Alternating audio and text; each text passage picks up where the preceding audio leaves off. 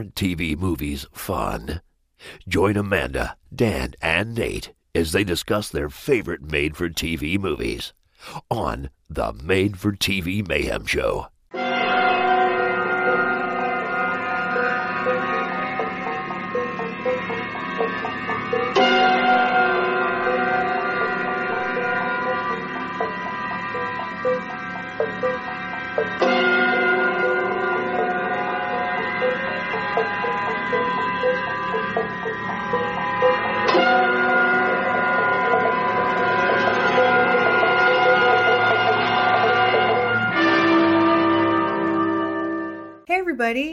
Listening to the Made for TV Mayhem show. Um, you may have forgotten what show this was because we've been gone for such a long time. I can't even remember the last time we actually recorded, but it's been quite some time. But we're back and we're really excited to be here. The three of us are actually all here and we're all committed to this episode, um, which is going to be really good, I think. Um, so, just briefly, we are covering two Curtis Harrington TV movies, and I'll go really briefly into why we're doing that. But um, the two movies we're doing are Cat Creature from 1973 and The Killer Bees, which I believe are both ABC Movie of the Weeks. Uh, two classic horror films from the classic era of the TV movies, and um, and wonderful films. I'm not going to even try to hold back on my opinions on them. I think they're both really amazing and have a lot of interesting things to say, um, particularly The Killer Bees. So I'm really looking forward to getting to that. But um, before we do that, I want to say hello to my co host. Hey, Dan, what's up? Uh, not much. I, I do want to apologize to everyone if um, I sound like I'm yelling at you. I'm leaning away from my mic. Skype. I just did a Skype update. Update. A Skype update. Um, that's like that's like Dick Van Dyke, but a Skype update. Um, but I just did a Skype update, and um, I, I, I think I, I hope I'm not sounding too. I'm actually leaned away from the mic, just kind of casual. You know, it's you, nice to be back doing Made for TV Mayhem. Yeah, you got to lean back and enjoy it. You know, yeah, it it's it's been a while. Although I will I will say this, um, out of all the recordings I do pod, uh, podcast wise, the most stressful ones for some reason are these. I don't know why. Skype Good. always seems to do something beforehand. Something always seems to go screwball right before. I got to ignore the Skype updates or yeah. the updikes or whatever they are you before to, they happen. I like you to be on your toes on this podcast. Exactly. Oh, oh yeah. I'm I'm I'm good to go. I got I got Merrill right here, wide open, and Perfect. and we're ready to go. So yay, excited, excited. And we are actually here with Nate, who I don't think I've talked to in forever. Hey, Nate, what's up? Hey, nothing much. Just um, you know, enjoying September, I guess. Well, have you have you broke out the bat pajamas yet? um, no, no, not yet. It's not quite that weather just yet. It's okay. still kind of warm here. Mm, it is. Yeah, it was like 100 degrees today in Austin. And yeah, it was pretty annoying to be We were at 80, 82 here in, in the valley in Los Angeles. That's like 100 here. well, you guys don't, I mean, your house might, but a lot of places in LA don't have central heating, I mean, air conditioning because you guys don't deal with the heat that much. Like you have really temperate weather. So just we're big a, on that. We're big on that. Just a story I'll tell real quick because I actually told it yesterday, and also it's going to lead us into our first segment, which is a little different. Um, is that uh, I went to LA out uh, in April. I did. I made a super secret trip, and I'll tell you why in a second. And I stayed with a good friend of mine, and it, they, you guys had a cold spell. Mm. So, like, it. And When I say cold spell, I mean it went into like the 50s or 60s. But yes. in Texas, that's freezing. And so I didn't look, apparently, I didn't look at the weather. And I brought one long sleeve shirt, which I had to wear all four days because it turned out to be kind of crisp and nice out. And so every night at around the same time, I would say, Oh man, it's really cold. I didn't expect it to be this cold. And my good friend Devin turned to me and he said, Did you ever think to look up the fucking weather? Because he got so tired of hearing me complain about how cold it was that he finally just like laid it out. And then he was like, Can you spend the night at your other friend's house? And I was like, yes, that's actually two separate events, but he did kick me. Um, but but only because if if I hadn't been, I, I was not feeling very well. I would have gladly invited you over if I had not thought that I had COVID. Yeah, as long as you had a heater, I would have been up for it. But we were um, good, yeah, yeah. It was a great trip, and the reason why I went out there was because I was contacted by uh, um, somebody working for Shudder Television, which is a streaming platform, uh, to be a part of their 101 scariest horror movie moments ever, I think, of or of all time is the title, full title. And I went out and um, and I shot for like 90 minutes. They asked me some questions. I was pretty sure I didn't get anything right or say anything usable. It was a very nerve wracking experience, even though I've done a couple of these. And it turns out I ended up on at least the first two episodes, um, and and I'm really excited and amazed. And so Dan suggested, um, why don't Nate and I talk about our scariest horror movie moments ever or of all time, um, just to share. And um, I didn't really get to talk about, I think, my favorite. I didn't actually prep anything for this, but um, there are some movies on the list, and I don't want to give it away, that are definitely my my all time Mm-hmm. scariest. But there, I think there's a couple that they looked over. But they did do at least one TV movie. I can tell you, Salem's Lot is on the list. I can say that because they've already aired that episode.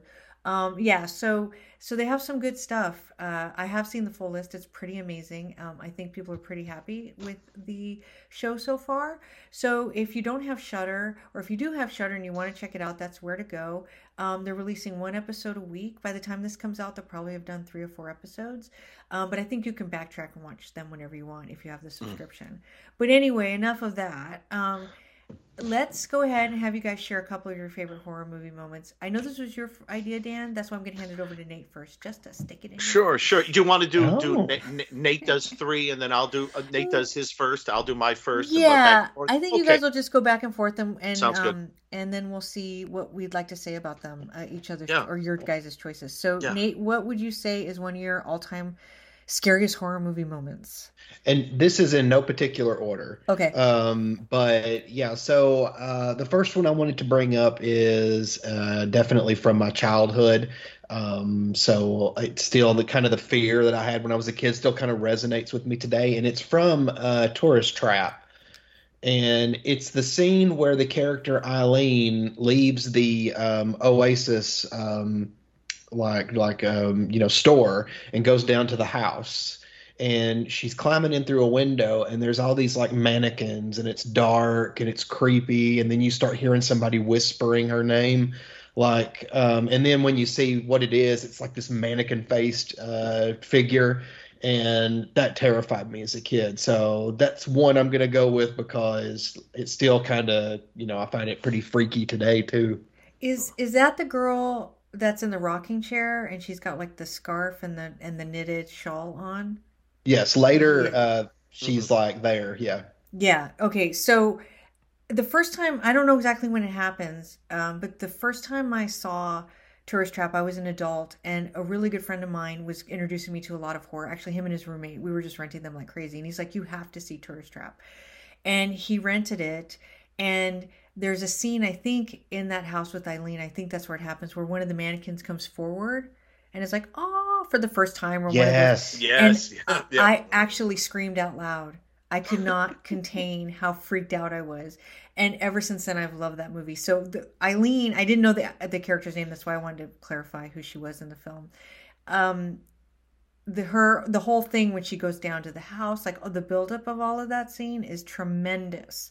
Mm-hmm. That is such a good choice. And Dan, what do you th- you you must remember this scene too? I'm guessing. Yeah, yeah, I, I, do, I do. I actually, about a month or two before COVID hit, um, the Egyptian theater did, um, maybe it was three or four months before, they did an, an all day um, uh, horror thing, and the last film they showed was Tourist Trap, so I got to see it on the big screen. Ooh. And it was so good. Yeah, the first time I saw it, yeah, it was on video. Before then, I loved it. And my wife was actually she was in like a an acting class or something, and they had guests who would show up from the um entertainment industry and the director of tour this was 20 years ago the Oh, director of tourist trap David Schmoeller or something like Yes. that, right? Yes, and she was like, and I said, who who was the guest today? Oh, David Schmoeller or something. He's a director. And I said, Tourist Trap. And she looked at me and said, What are you talking about? And I said, He made Tourist Trap. Yeah, he did. He told us that with Tanya Robbins. I go, Yeah, it's fantastic. Scare the hell out of you. Chuck Connors at his nuttiest. You thought he was great as the rifleman. You should see him as this giant mannequin guy thing, It- whatever he is. It's a party. You remember that part? Yes. Uh, Tanya Roberts, by the way, is, is great in that film, and I remember David Mm-hmm. Schmoeller talking on the commentary, which is pretty good, um, about it was an early role for her and how she Mhm. really came in and she was working really hard. Um, and one of her earliest roles, and she really had this Yes. desire to to act, and she's quite good in it, and she's stunning. Yeah. Oh, she's great. Is that before Charlie's Angels? Yeah, a little before Charlie's Okay, Angels. I think she did. I think Forced Entry. I think she did Yeah. before that. Yeah, which I that haven't was. seen. I haven't seen it in twenty years. Yeah. a long time. A long time. Yeah. But uh, but yeah, everything about that movie's so good. That's it's a fun. great so weird. choice. So weird. Yeah. yeah. Um, Dan, what's what would you pick? Uh, my, my number three is um, uh, I, I don't quite know how to describe the, the scene, but it's it's from a film called Hell House LLC. Mm. It's a it's a more recent film, and it's about a bunch of filmmakers who go in. Uh, they, they're basically taking an old haunted house, haunted hotel, sorry, and they're going to make it into the Halloween attraction. And things go crazy in the house. And the film, there are three. It's a trilogy, and it has this one of the scariest basements in all of horror film history. But there's a scene in it where sort of uh, the snarky, I think, cameraman is. They all stay in the hotel, and he's in his dingy hotel room, about to go to bed, and he's testing his camera. And as he's moving the camera around the room, it passes the doorway, and something's standing in the doorway Ooh. and it's it's it's it's it's it's it's a found footage sort of documentary type kind of thing you know that we all we all know and love. And he, and it's one of those scenes where he kind of throws the um, sheet over himself. And then he keeps lifting up the sheet and and the, whatever it is is a little closer. Oh. a little closer. And by the end of the scene and i watched this like six months ago i had my hand uh, i'm i'm an old guy. I had my hand over my face peeking out through my fingers and it gets closer and closer and closer and the ending is very much like that that short film i want to say lights out Oh, Oh, that yeah. movie is so scary. Yes, where the me. one- That is keeps- scary.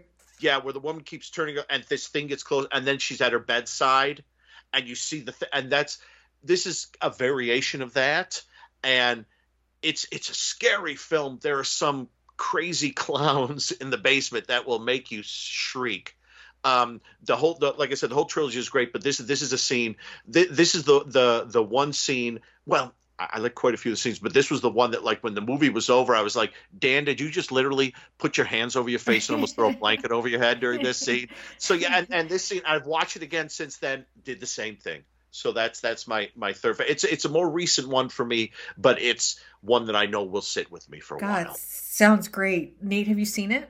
Oh yes, I love that movie. It is really scary. the the basement is the best because it has this old rotten like staircase but then you have to immediately turn to the right.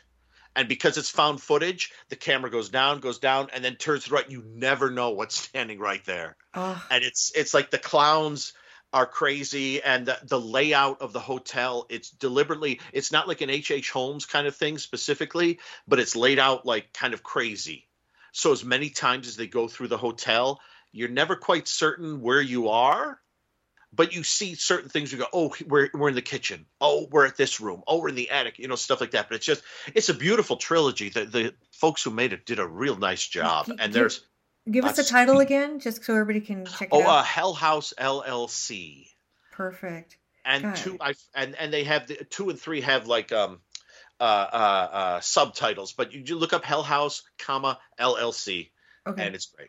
That sounds really good. And that made me think of when we're talking about newer movies.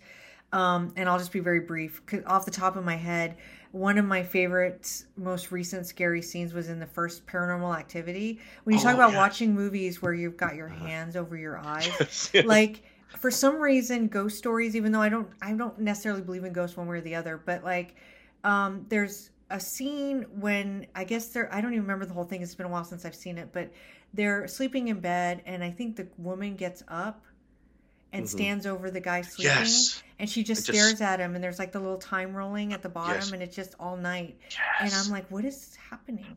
And like, you know what I mean? And Yeah, it freaked exactly. me out to the point that I've never seen another Paranormal Activity because I got so scared watching it that I just couldn't bear the idea of watching any of the sequels. And I know I want to see. I loved it, but it just there's something about it that really got to me. I thought that was a good one. And Nate, you've seen all the Paranormal Activities, right? Yes, I've seen them all. Do you you like them? I like them all. Yeah. Um. Uh. I don't know. I just. Uh. I know that there are people that don't uh, care for the sequels, but you know I- they're varying in quality. But overall, I enjoy them all. Awesome. Uh, I, it's I had never seen one until right before Thanksgiving of last year, 2021, and Amazon had a set of the first six for Oh, like there's 15, six. 15 there are seven Oh my if you, god. if you if you count is it the dark what's the uh, the the one Nate where they go to the farm and the the um I forget I forget what it's and they think it's an Amish family but they're actually not uh, it's the dark ones or something Ooh, like that that Oh yeah.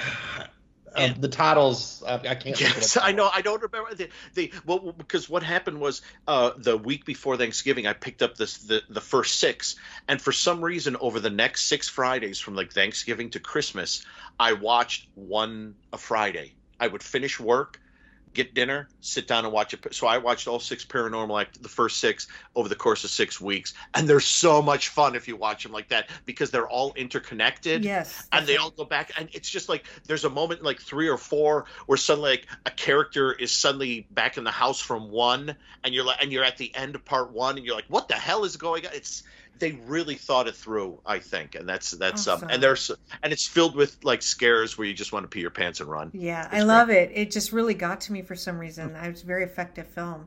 Um, Nate, what's your next pick? Uh, my next pick, uh, I'm definitely going to go a little more obvious with this one because it's another one that stuck with me from childhood. But it's the classic "eye through the door" scene in Black Christmas. Yeah, iconic. yeah Iconic. It's um, and for anyone that doesn't know, and I'm going to try to not be too spoilery here, but um, you know, Black Christmas is about a killer that sneaks into the attic of the sorority house over the Christmas holidays and begins to kill um, the girls in the house. And after each uh, kill, he calls and talks to uh, the main character on the phone, and the phone calls themselves are very creepy and, and scary as well. But like you know, for most of the movie, obviously they don't know that the killer is in the house. And towards the end of the film, you know, when Olivia uh, Hussey finally finds out that they are. Uh, that the killer actually is in the house. You know, she being a good friend, probably better friend than I would be. Um, she she uh, goes upstairs to check on them, and she's like pushing on this bedroom door, but it's like won't budge for a minute, and then finally it gives way, and she falls down as it does, and you know she uh, sees you know the craziness that's going on in that room. I won't spoil it, but then she hears the same whispering that she hears in those phone calls, and then she looks over, and the crack in the door. Uh, there's the an eye just staring at her. Basically, the killer's on the other side of the door, and then you know, of course, she takes off, and the killer takes off after her in very hot pursuit. Oh, So- yeah Yeah, Yeah. and it's just it's it's a great scene. The you know the um the build up to it's very quiet, but once the action starts, like her and the killer are both screaming. It's yeah, it's a pretty scary uh sequence. Yeah, in a really scary film. I mean, like you're talking about that scene, and I'm running the movie through my head, and I'm like, oh wait, that scene was scary. that scene was yeah. scary. That scene Yeah. was scary. Yes. I, I think the first phone call always kind of gets me because it's Uh-huh. it's like it's they. I think they use three people to record the call, and I think it's Nick Mancuso. There was a woman, and maybe Bob Clark with the three voices. I think, and um and they all blend together, and it's supposed to be one person, and it's just so jarring the first time you hear it. Plus the language and everything, it just really. Like just sets you like oh I'm so uncomfortable right now. Um, Yeah. That's such a great scene though. That eyeball is like, and to keep it in the realm of TV movies, it's very bad Ronaldy, which came out yes. I think the same year. So I thought of both of those yeah, so that's really yeah. interesting. And and I know Dan, you must have some things to say about Black Christmas. Oh, I, I adore Black Christmas. I watched it uh, once a year, every year Yep. since ni- 1994. Yep. And I've owned it on crappy VHS, crappier VHS, crappy DVD, better DVD, decent Blu-ray, and I think I've got a good Blu-ray Good. now. But yeah, it's it's such a great movie. I mean, my I'll be honest, my sort of my sort of favorite uh, uh, uh, favorite moments. Uh, that that's one of my favorites. The Scream, and but but just the, the I love those scenes with. Well, I don't love them. That's not the right word. Where they're looking for the little girl who's gone Oh, missing Yeah. and they're in they're in the park or the woods and you see all these people out there just looking f trying to find this little girl and you could tell it's so cold and everyone's so freezing and then when they find the little girl and and the mom pushes forward through everyone looks down and you don't see the little girl but the mom lets out this scream yeah. And it's just like it's it's not scary, but it's it's heartbreaking, and that's one of the great things about the movies. You get you get that you get moments like the fellatio scene, Oh, which is best. hilarious, and you just get the image of you know the the one gal there, the the leading gal from Strange Brew with the plastic bag over her head, just in the rocking chair with the cat licking her face. You get Mrs. What's her name, um, with the booze everywhere. Yeah. And, Mrs. um, just- Mrs. Mack, yes, who was so great and deranged Yes. uh, around the same time, um, and you just get you get everything, and you get one of those, and of course the ending of that movie when the camera slowly moves away, moves away, and then the phone rings. Don't So good, it. so Don't good, so good. Yeah, it oh, is. oh, no, um, that's and the phone rings and it's um. They It's Ed Pizza Hut. McMahon. They won um uh the uh, some sort of prize. I don't know. Sorry everyone. Sorry everyone. Don't listen to that. We're gonna to put a spoiler. We're not gonna put a spoiler alert. No, Sorry but- everyone. But yeah, that's the, everything in that movie is so well done. It's like a perfect Yes. film for me. It's And beautiful. Nate and I were actually talking before the recording about how I saw somebody online saying something about a horror movie, and they said, "Well, it has a lot of unlikable characters, but that's par for the course." And we were like, "That's not necessarily the norm." And Black No. Christmas is a perfect example of a movie filled with characters that you love and you care about and you want to see make it to the end and when some of them don't it's really upsetting you know because you're invested in them particularly one character and i won't say who it is but and you guys are probably thinking uh, a couple of different people maybe but anyway it's Mhm. so good um Yeah. Dan what is your next pick Uh, my next pick, we're going to go to Australia, and we are going to go to the. Um, I, I, I, I didn't look it up. Uh, I've seen the film three times, but I didn't look up to see exactly where this footage is from. But it's the last moments, I think, of a, a young girl who drowns in a lake. It's the last moments of her cell phone footage. She's at a party Mm. with some friends, and she leaves the party. Something weird is going on at the party, and as she's walking away from the party with her, I think, I think she, it's her cell phone in front of her something out of the darkness begins to walk towards her. yeah don't be too spoilery no is this I'm like done. mungo That's or that's, that's like Mungo. That's all Yeah. I'm saying. i haven't seen it so no, no, that's there. That's I, I, I, I apologize, but it's it's it's the final moments of the cell phone Yeah. footage in Lake Mungo, and that's it. Yeah, I know that that exists, uh, but I've hold off on it. I really want to see it, and for some reason, when it comes down to picking movies, I always forget that that I should watch that. The And I next- know oh, The go next ahead. one I do, I'll say the title first. Okay, that's fine. I thought I I thought I'd be dramatic.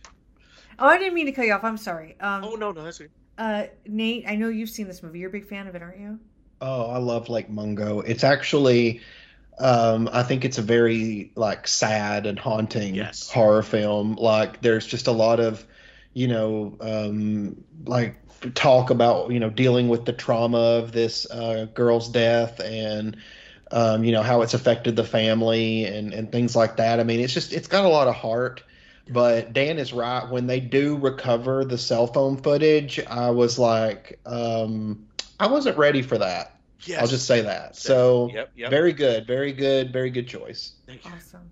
Yeah, so Lake Mungo, everybody. Uh, I think that everybody kind of knows how it ends. They just don't know exactly what everybody sees at the Mhm. film. That's my Yes. understanding, anyway. So we haven't spoiled it, um, which is great. Um, n- I can't think of another one off the top of my head. I mean, I mentioned Bad Ronald, which would be like one of the most iconic moments ever. The eyeball scene in that. So I'll just say if I'm going to pick one randomly, I'll pick that one.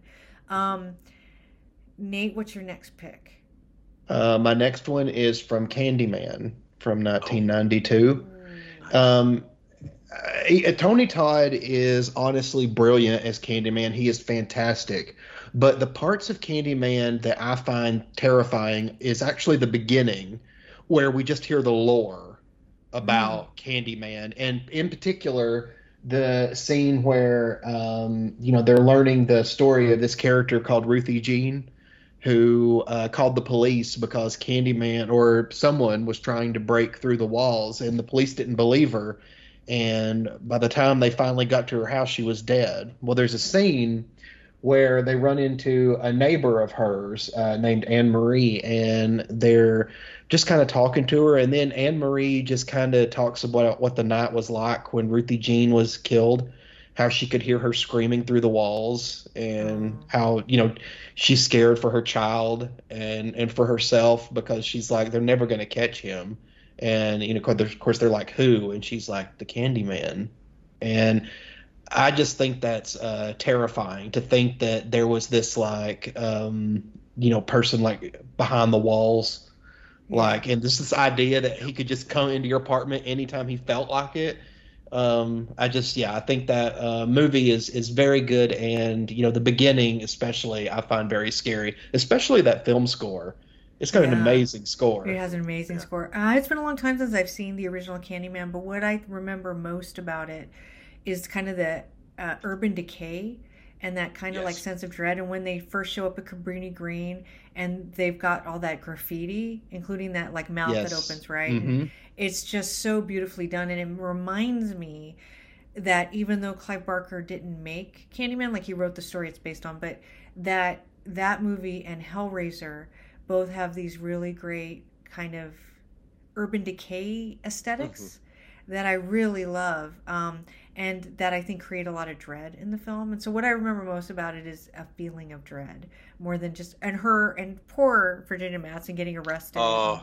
I I remember know. that. Yeah, Her It's- character gets a raw deal. She There's sure does.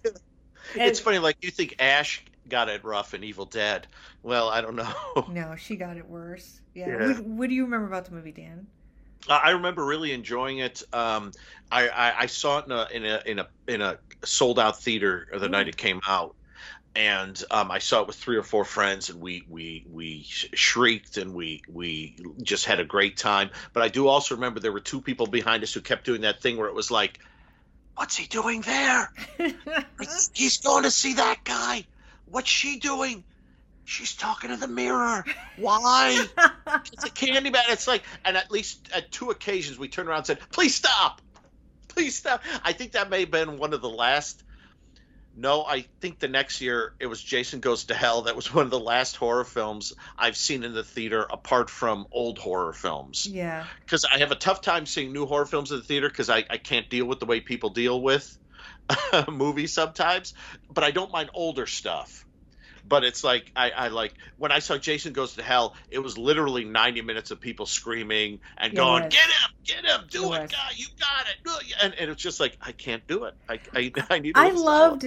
I went. Jason Goes to Hell was my first Friday the Thirteenth in the theater, Mm. and um, and I had a really good time with it. My friend hated it because, like a lot of people complain, it's not really Jason. He's sort of like Sure. doing the hidden and body hidden, hopping. yeah. And I th- I was so excited to be there, and my friend sat there with his arms crossed all the time. But everybody in the theater was like, "Oh my god!" And it was actually I thought it was really fun. But like for something like Candyman or Hellraiser, I just saw Hellraiser the the not the night it came out, but I think that Saturday night. Mhm. And my friend and I were the only two women in the theater. We were 17 Oh wow. and it was all men and it was very quiet and it and I'd never seen anything like Hellraiser before. Like it blew my mind.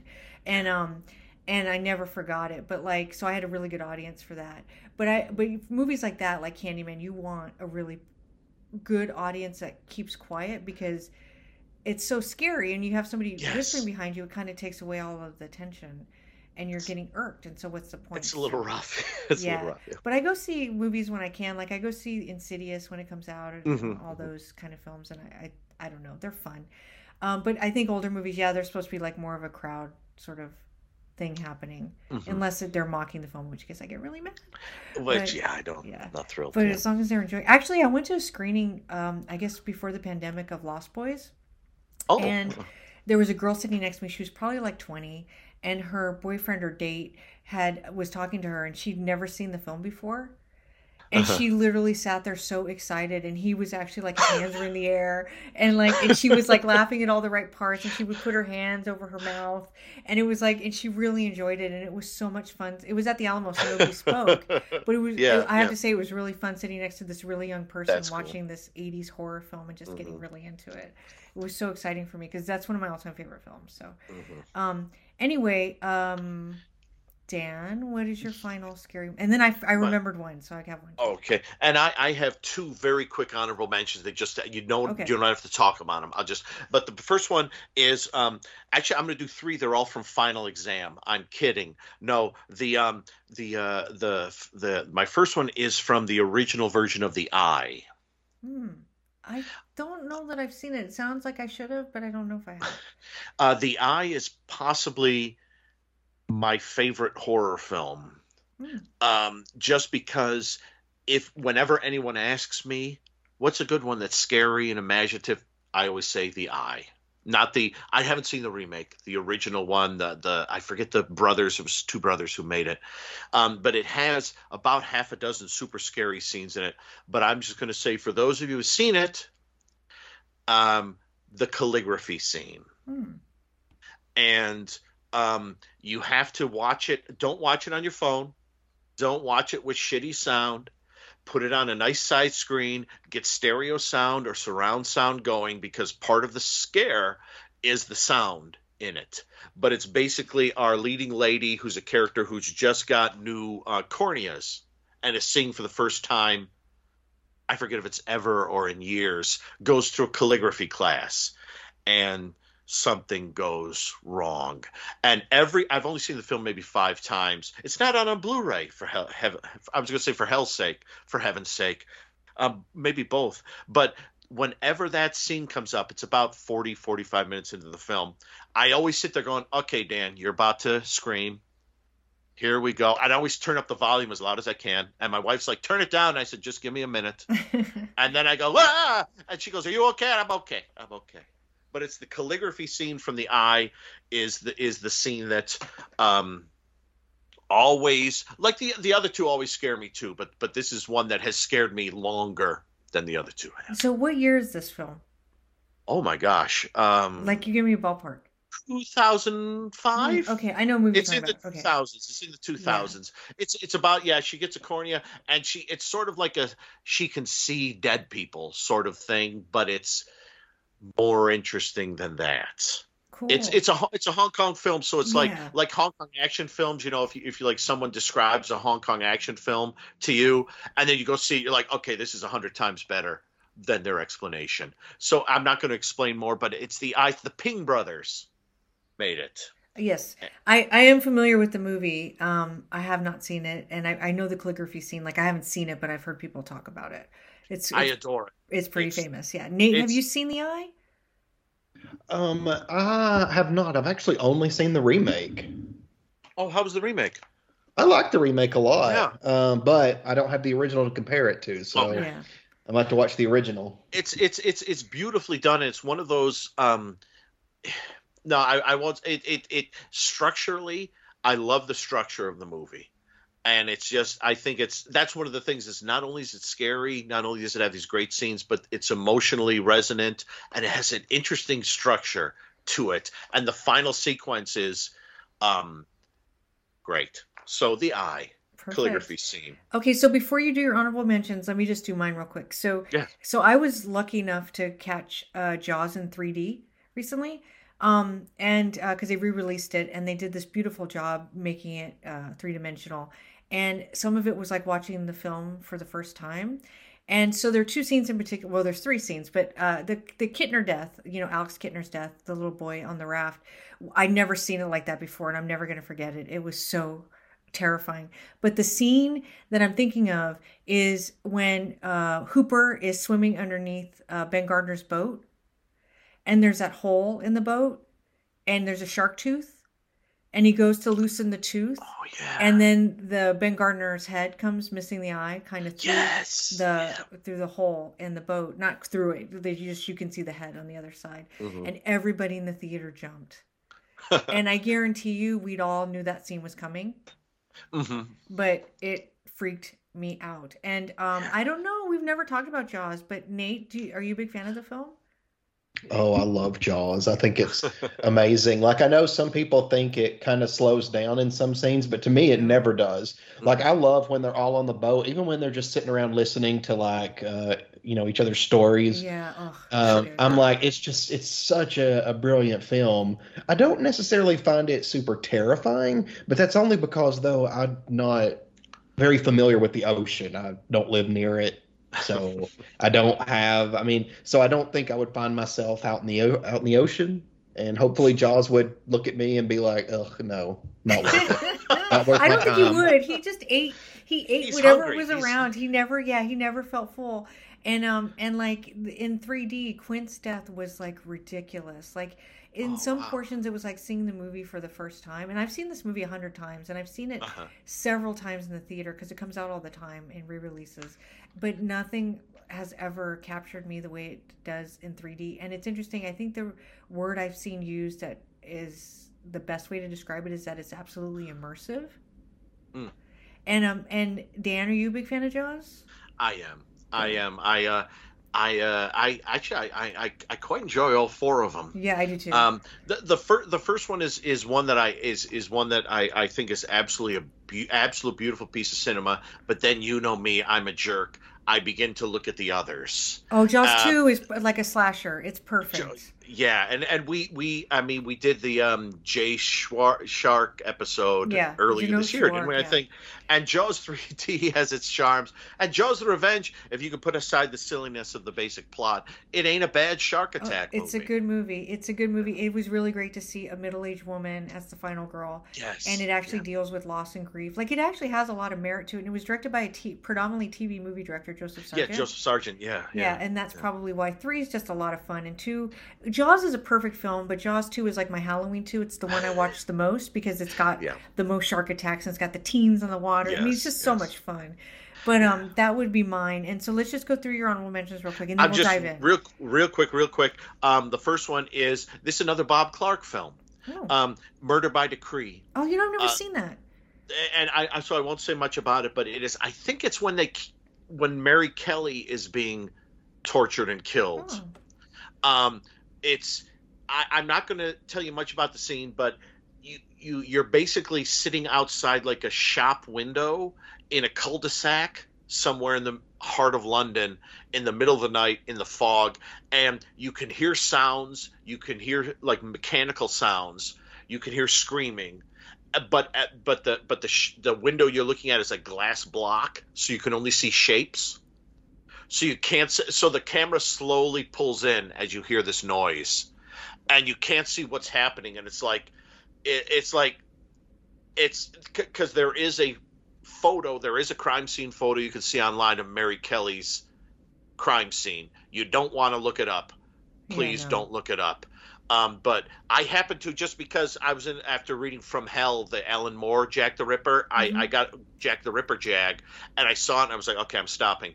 But um, but there there's a scene, and you'll know it when you see it. The camera slowly tracks in on a shop front where you can't see through the glass, and someone is being tortured on the other side of the glass, and it's it's it's it's harrowing. One of one of the things that always scares me is when you distort the human shape Mhm. the human fi- i mean like one of the scariest um, uh, uh, uh, trailers when i was a kid was fright night when Amanda Bearse um, who i love and married with children when she turns and looks at the main guy and she, her mouth is like three times the size it should be Yes, That's- talking about. Yeah, famous. that's yeah. yeah. and it's scared that it's it's the the distort it's like grave encounters one and two does that where the the faces the shapes they they get like all out of whack and that actually ties in with my other honorable mention which is the moment when the poor um hapless but determined uh, reporter from rec Mm. rec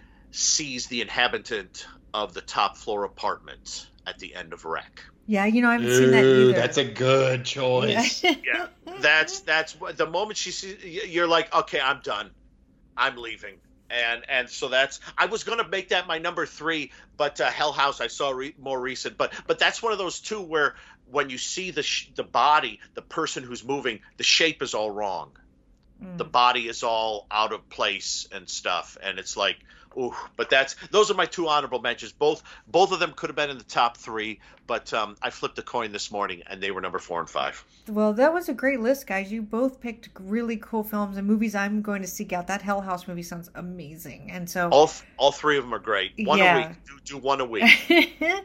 I'm literally looking forward to because I don't watch enough newer stuff. So that was great. And I hope everybody enjoyed that. I know that wasn't TV movie talk. So we're going to dive in to Curtis Harrington. So I said briefly I would tell you how we came here. So a few months ago, um, Dan, Nate, and I were able to get together and do a commentary track for Tarantulas The Deadly Cargo, which is this great 70s monster attack movie. And when I was assigning other TV movie monster or bug attack, I guess, uh, movies, um, I, I guess I gave you guys a different B movie than the Killer B movie I watched. And so you guys ended up watching Terror Out of the Sky or something, and I watched Killer Bees, and um, and I was so enamored with it and uh, and I'd seen the cat creature, which I remembered enjoying, and and I've been wanting to rewatch it. So I thought, oh, next time we get together, we should do a Curtis Harrington episode. So that's how we ended up here. Um, and so I'm really excited. And before we dive in, I will say I ha- I haven't devised the contest yet, but I have an extra copy of Tarantulas on Blu-ray, and I think we'll probably be doing a contest in the near future for that. And I might have a T-shirt contest too. I haven't I don't know yet. But um, so I've got some stuff I'd like to give away. I also have another Blu-ray I might give away too. So please stay tuned for that in our future episodes when I figure out how I want to configure all of that. Um, but let me tell you a little bit about Curtis Harrington and then we'll dive into our first film. So, Harrington was born in LA. He lived, though, in a more rural part of California called Beaumont. He began making films as a teenager and then he started making experimental shorts. Uh, and but his career was really wild. Um, he did some experimental filmmaking, but he also did uh, theatrical studio system movies. He did TV. He did a lot uh, in episodics, but he did do a couple of TV movies. Um, he actually began his career in Paris. So he went to Paris to get a film studies degree, or I'm sorry, he got his film studies degree from UCLA. Then he moved to France and he wrote a book on Josef von Sternberg. Um, and while he was there, he ended up falling into a really interesting community of filmmakers who included Kenneth Anger, James Whale, and Bill Condon. Um, and then eventually he would end up working for Roger Corman.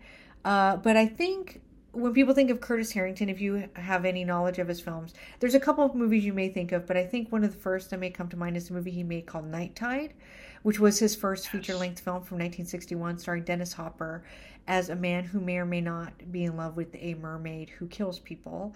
Um, it's a beautiful film. It's it's very low budget. Uh, it's very evocative. It's kind of nightmarish and dreamy, and it's really moving.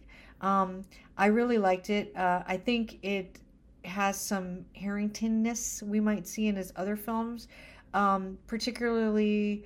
Uh, I might talk about it if I remember when we get to Cat Creature. This idea of um, gay subtext, and I might go into that.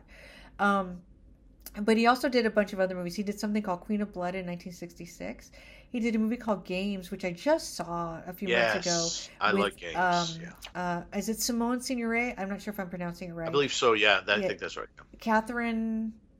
Oh my God, I can't remember her name now. She starred in The Stepford Wives, and um and Ross, Katharine Ross, Katharine, Ross, and James Caan, and it's kind of like um, I don't know how to explain the movie, but it's very, it's very visually, it's, it's amazing. It, reminds me of some some uh, Ingmar Bergman type films like uh, The Magician or Persona, where it's like playing with um, the games and reality yeah. and things like that. It's, it's a little of. bit of gaslighting in there too, and um, yes, true, true. Yeah, it's a yeah. gaslighting film. And he did "What's the Matter with Helen," which I know I haven't seen, but I did see "Whoever Slew Auntie Roo," um, and then he would go on to make "The Killing Kind" and "Ruby." uh, throughout the 70s. Yeah, and as I mentioned, he was friends with James Whale. And um, in the 90s, David Del Valle kind of uh, he interviewed uh, Curtis Harrington about James Whale, but he wrote this about both of them, and I thought this might encapsulate his career uh, best. So Del Valle wrote, "quote James Whale and Curtis Harrington were fortunate to have the horror genre to channel their unique self-expression." The finest of James Whale's work is unquestionably The Old Dark House and Bride of Frankenstein, while Harrington crystallized his talents with his first feature, Night Tide, and then matured with what is arguably his best feature, What's the Matter with Helen. Like Whale, Harrington's future work has withstood the test of time. When a filmmaker is as intensely personal as a Welles or a von Sternberg, the dangers of working in Hollywood are obvious. For unlike Whale's time, the Hollywood of 1996 is littered with bloated budgets, rehashed sequels, and the worship of youthful directors with enormous clout. End quote. Um, so apparently, uh, Curtis Harrington was a little obsessed with Edgar Allan Poe. He had some fascination with them. So his last film was a short titled Usher, which is uh, an imaginative adaptation of Edgar Allan Poe's Fall of the House of Usher. And I'm bringing this up because the first horror film he ever saw was The Raven with Boris Karloff and Bela Lugosi. And his oh, mother yes. told people that Harrington was so scared that he hid under his seat. But he ended up loving the genre and in an interview with filmmaker magazine he said quote i have a very macabre turn of mind and there's no way that can be explained. It's just a leaning i've had since childhood and i have it to this day end quote. So of course curtis sadly died in 2007 um, what he left behind in terms of TV films is pretty interesting. His first movie was How Awful About Allan in 1970 with Anthony Perkins. Then he did The Cat Creature, Killer Bees. He did a movie I haven't seen yet called The Dead Don't Die. I wanted to see that before Oh, we yes. recorded and I Oh, get yeah. a chance. And of that course came he out on VHS, didn't Yes, it? it did. It does have a home video release. Anton Diffring or someone was Yeah. in that. He yeah. did uh Devil Dog the Hound from Hell which is probably his most famous um, TV movie. But for this podcast, we are going to concentrate on two movies he did back to back, and that is The Cat Creature and The Killer Bees. And we're going to start with The Cat Creature, which came out first on December 11th, 1973 on ABC.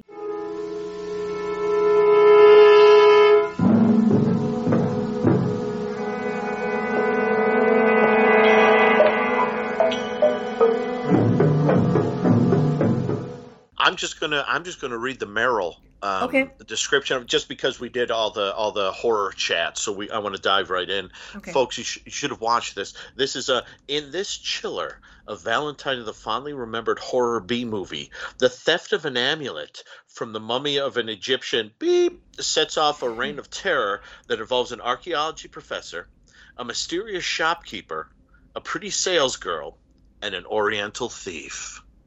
Dun, So dun, that's- dun. Dun, dun, yeah, so that's that's all. Okay, so I had seen The Cat Creature once before, probably about eight or nine years ago. I remembered really liking it. I really liked it on this viewing. I think it's got a lot of merit. It's got some great actors. Uh, it's got a lot of ambiance, and it's got a really neat kind of gay subtext with some of the characters. So it's kind of a layered film, and I was really surprised by a little bit of the content that made it onto TV in 1973. Um, and we'll probably talk about that. Uh, Dan, had you seen this before? Yes, I did when um when I first met you back in 1893. I Yeah. forget when did we first meet? A long time ago. 2014. I, I think it was 2014. Um, and and you you asked me to review some some movies for your book. Um, I really got into TV movies. That's when I got into TV movies like crazy. And um, I was specifically watching ones that were 73 or 74 minutes hmm because I love that. I've said that many times. My favorite length for a movie is around 72, 73 minutes. And Cat Creature was one of the first ones I watched. And I remember watching it and having such a great time. But I hadn't watched it again since I watched it um, uh, like a week ago or so. And it's still it's still a lot of fun. It is very much um, having seen a, a lot uh, many more 1930s, 1940s B movies and things. It's very much in that Yeah, Bane. realm Yeah. and it's um and it's a and I, I think I think I think it's a lot of fun to watch. Um, um it's well, I'll, I'll say more more about it later, but I, th- I think it's nicely paced. It's nicely put together. Um, the ending does have one of those things where throughout the history of cinema or TV, I was actually going to mention there's an X Files episode called Teso dos Bichos or something like that from season three, where there are killer cats Mm. and it has the exact same problem at the end of this m- movie does where you know you can't train cats like dogs Mm. and so a lot of times when cats attack people it's like the octopus attacking Bela Lugosi in Bride of the Monster. Yeah. It's someone holding up a cat going, "Oh my god, oh my god," and the cat is like, "What the hell? It's what purring. the hell?" Yeah. It's, it's it's like so so so the the ending the ending is I would call the ending although this may be disingenuous I would call the ending camp Mm. but Yeah, I'm not, maybe I'm not. not a hun- I'm not hundred percent sure of that. But the moment where Meredith uh, and I, I'm not gonna, I'm, uh, we're not gonna spoil it. But but I would call the, uh, but but it's it's like it's um, it's wonderfully sharp throughout, and I, I like the ending too. But at the very ending, I think they they teeter over into camp, but that ain't bad. I No. I, I, I didn't suddenly go ah. But I, I like it, and there's a lot of great actors, and it's great to see. I, I've never said his name out loud. Is it Key Luke? Key, Key, I think Luke? I always say Key Luke, but you're right. I've never tried to pronounce his name. Key- Key Luke. The great thing about Key Luke is that he was, as far as I know, the back in the late 30s, the first Asian actor to play a lead Asian detective. Hmm. During during the time of Mr. Wong and Charlie Chan. He he played Mr. Wong detective in the last of that series. He was the lead actor, and it's so refreshing after seeing, you know, the Charlie Chans and the you know Boris Karloffs yeah, and the there was Peter definitely Lorre's. an idea that Curtis Harrington knew that world really well because yes. of the way he cast the film He's with David really Carradine. Yeah. And there's another actor whose name I'm totally forgetting now that opens the film in the house that oh, was oh, known yes, yes. for those films. And um yeah. and so like he was he was he Ken had his, Smith. Yeah, he knew what he was doing, you know, and yes. um and we can talk a little bit about the people who made the film when we get there, but um I just want to catch Nate's opinion. What do you think of the cat creature? Um, this was a first time viewing for me, which I seem to rarely say on this show. Yeah. Which, yeah, I'm just kidding. I actually, I, I feel like almost every movie we oh, watch oh, is a first time viewing for me. yeah. But I mean, that's a good thing. I like to be introduced to new things. But uh, this one, um, yeah, I really enjoyed it. Um, I loved uh, the character of Hester. Um, although I thought that there was something shady going on with her yeah. the whole time. You know, I was just like, yes. hmm, I don't know. I'm like, is she behind what's going on? I don't know.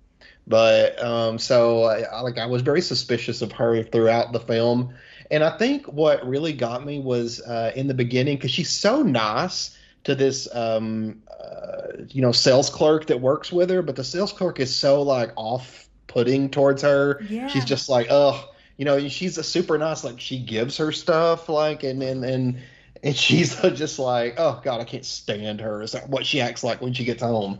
But anyway, yes. yeah. So I was like a little like, what's going on there? She seems nice to me. Well, so I was like, well, maybe she's shady. She's extra nice to the women in this yeah. film, and yes. there's, there's, probably a reason for that because it's alluded yes. to that she's gay, and there's this great scene in the movie. Well, first of all, I watched Night Tide this weekend, and mm. there's a I don't know if have you seen the movie Nate?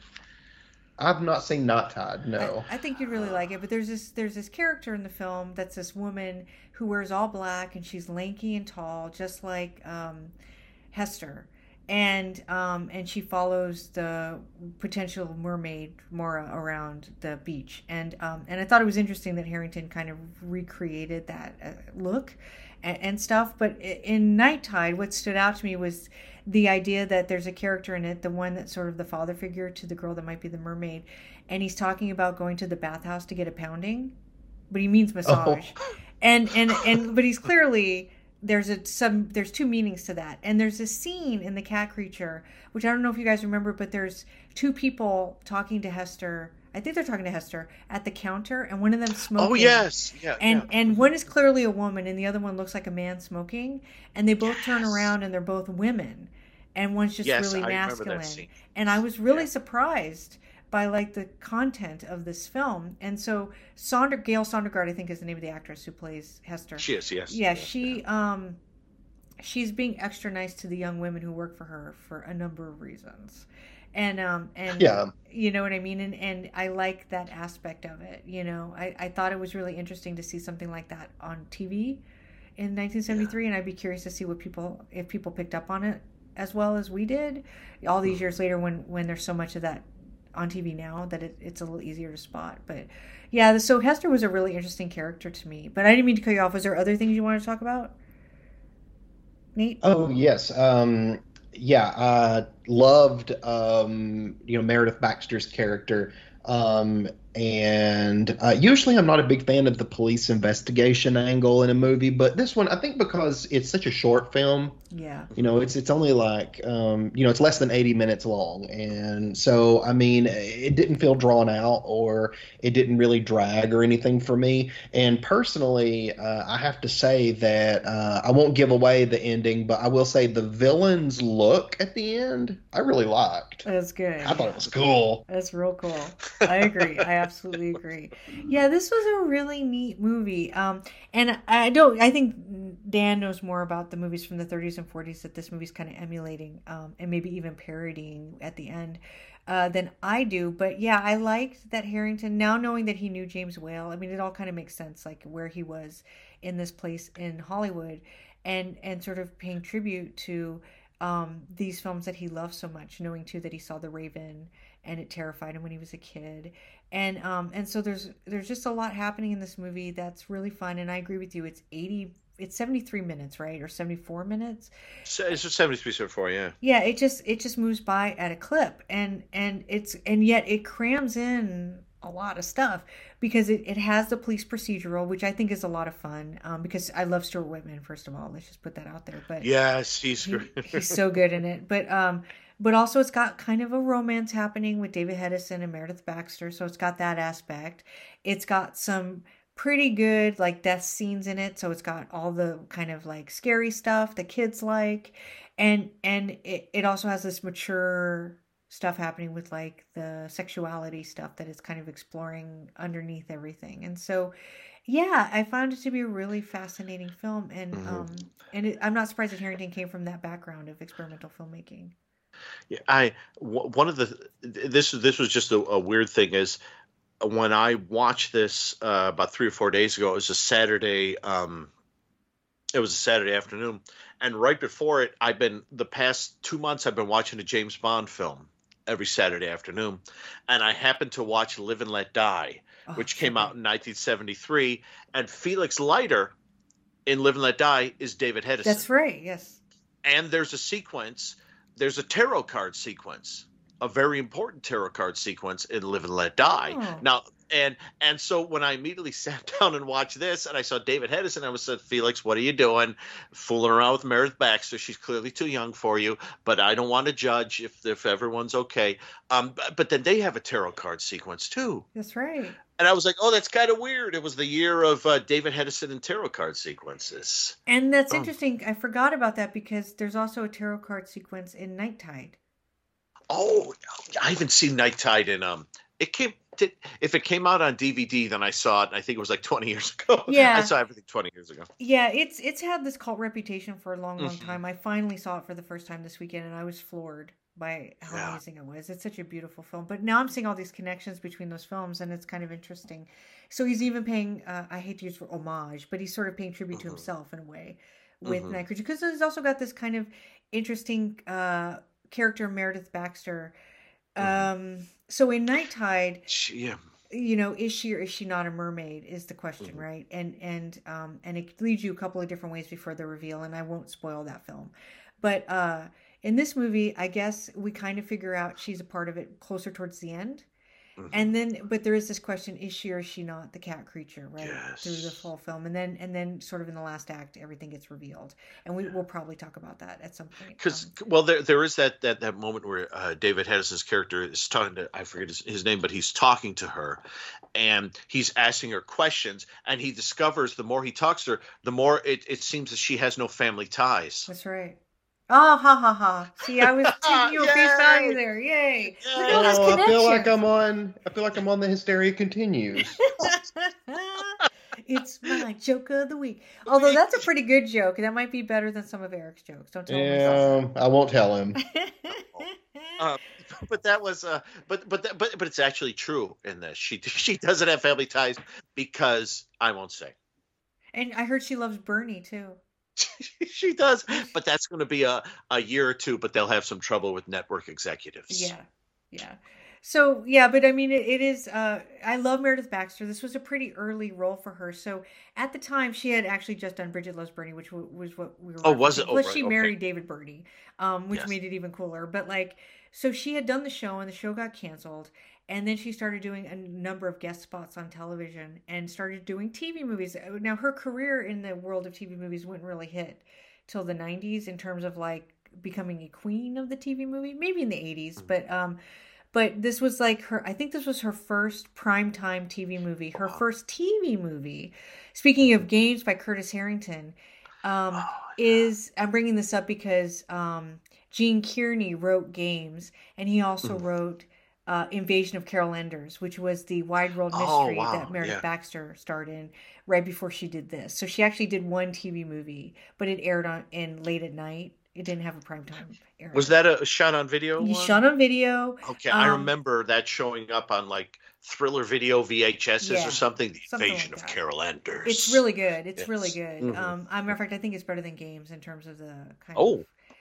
Uh, maybe it's not. Yeah, I think it's better than games. I'm getting all my gaslighting confused here though, because I watched him. you're you're not getting your gaslighting confused you're Gee- doing it just great Yeah, Gene Kearney I'm gaslighting everybody by doing confusing everybody. Gene Kearney wrote some night galleries, and I did some of the commentaries for Night Gallery that he did. And so I was watching all of his films, and there's some gaslighting in his episodes of Night Gallery. That's what's happening. That's why I'm getting them confused. Mm-hmm. But he also did The Invasion of Carol Enders, Mm-hmm. um, and uh, which starred Meredith Baxter, and which she's quite good in, and um, and she really enjoyed kind of like traversing the landscape of television and doing all these different roles and we'll talk a little bit about that later but she's really she's so beautiful even though i'm pretty sure that's a wig I probably yeah. yeah, it's a little big um Mhm. and i'm not I sure- even like kind of the fact that her front teeth are kind of larger than I remember them being. yeah I thought she, even yeah, yeah, even that was like, that. yeah, she's cute you know she's I really mean, I'm- cute I'm there for it. You know, I'm in, I'm in, I'm it to win it. You know, if I were Mr. Birney, you know, I'd say, hey, what up? You know, i'm sure he'd be happy to hear that if he was still Bridget, Brit. Bridget loves Budnick. that would that be the sequel that would In, be the in a parallel world on Earth Four, Bridget loves Budnick.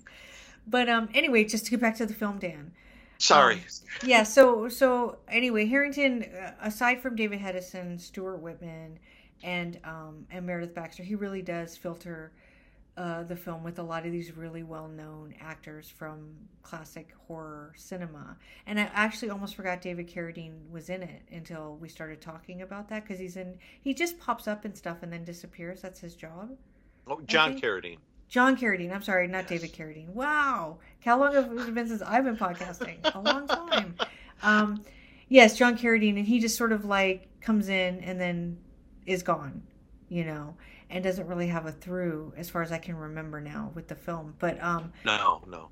but he that's what his job is to show up and be cool and then disappear and so yeah so it's got all these great b movie kind of things happening in it and um and i don't know what else to say about that i thought it was great uh so I, I, I was I was going to say Gale Sondergaard. I forgot that she was the Spider Woman, yes she's which which was which I, I think that's that's kind of where I know her the best. Where she she she um went up against um Sherlock Holmes, Doctor Watson, and she also um hung out with the Brute Man in a movie. So that's kind of um that's that's well that's cool. Uh, that that's some of those 30s 40s stuff that that's Yeah. kind of I know her as a later character actress. Like we see her here. She was in an episode of uh, Night Gallery called The Dark Boy, Hmm. and um and she plays just kind of a spinster in that.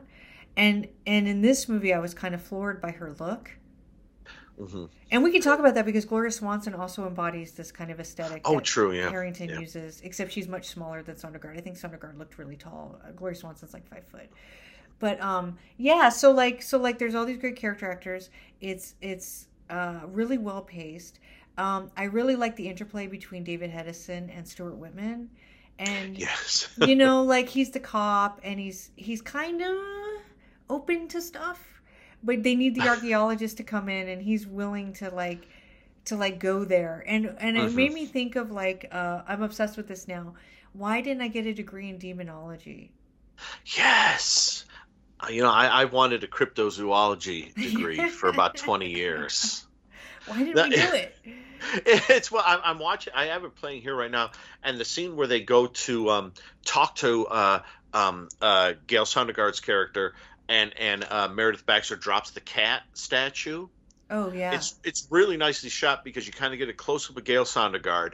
You get a, a shot of all of them, but then whenever you see the two guys, they're kind of a nicely they're they're not on top of one each one another. But Stuart Whitman's in the front, David Hedison's behind him, and they're all nicely in focus. So it's like it's um the uh, the the mise en scène, as it were, is a little is a little is a little sharper than in, in some things of this sort. Although I will say, every time they go out the back door of the store, it's clearly the back door of a soundstage on a, a studio somewhere.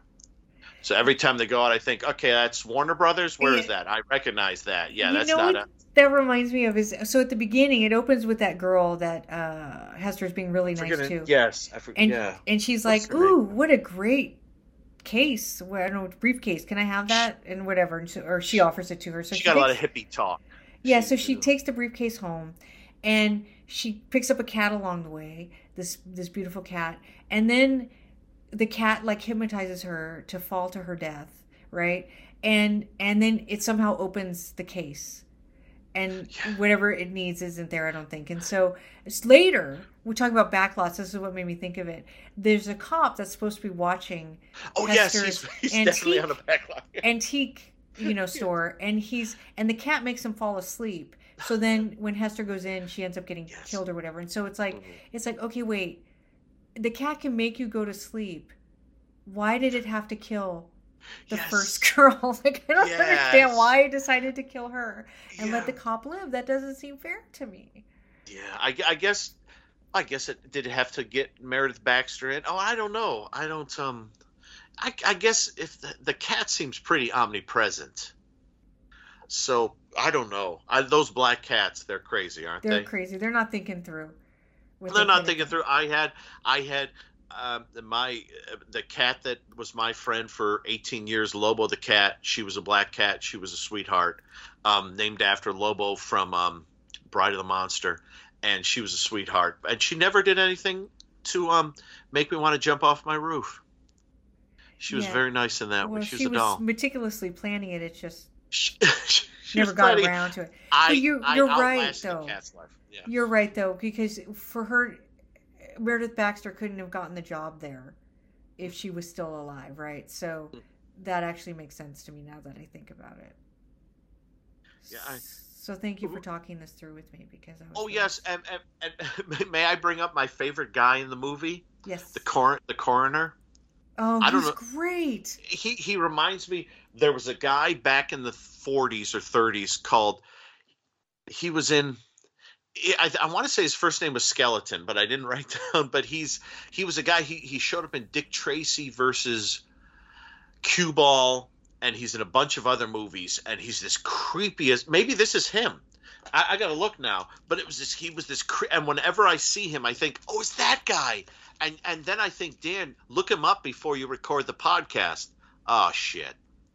I didn't. So, but but that corner is so great because he's he's got this he's got this sort of eternal corner look, but there was also this actor that looked exactly like this guy from Yeah, the 30s or 40s. It, it's a really it. This movie is full of atmosphere. You know, it's got these really Mhm. great characters, and his so he he had this really sallow, sunken in face, and this didn't he have like a British accent, and he was very yes. droll and serious, and The one the one thing he didn't do was like eat a sandwich, which is modern day. I like wait for that. Yeah, I 80s on. always, yeah, I always wait for that. But that that makes me think of um just the, the film itself. It, it's like it, it's L.A., but it's like L.A. if L.A. was like in London, because it's very cloudy and kind of urban looking.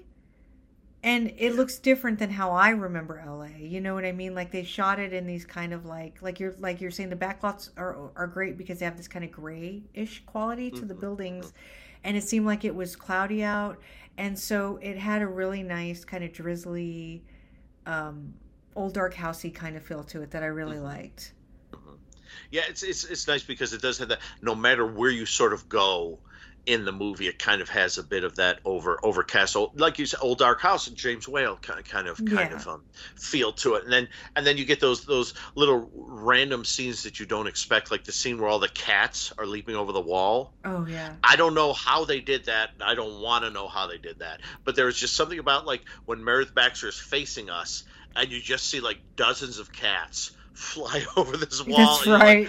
that it's it's so it's overwhelmingly good, but it's also like I don't want to know. Don't tell me how the cats. Don't tell Yeah, me no, I I did it it's it's so good. It's the '70s, and I don't want to hear about it. Yeah. exactly. It just it's exactly. happened. Exactly. Yeah. Yeah, there's just he he- puts a lot of effort into this film, you know, to kind of make it like kind of stylized Mhm. and sort of his own. And I'm not saying that other TV movie directors don't do that, but a lot of them don't. And um, you know, like they make good films, but like I feel like now the more that we're talking about it, the more I'm seeing Harrington's signatures. Mhm.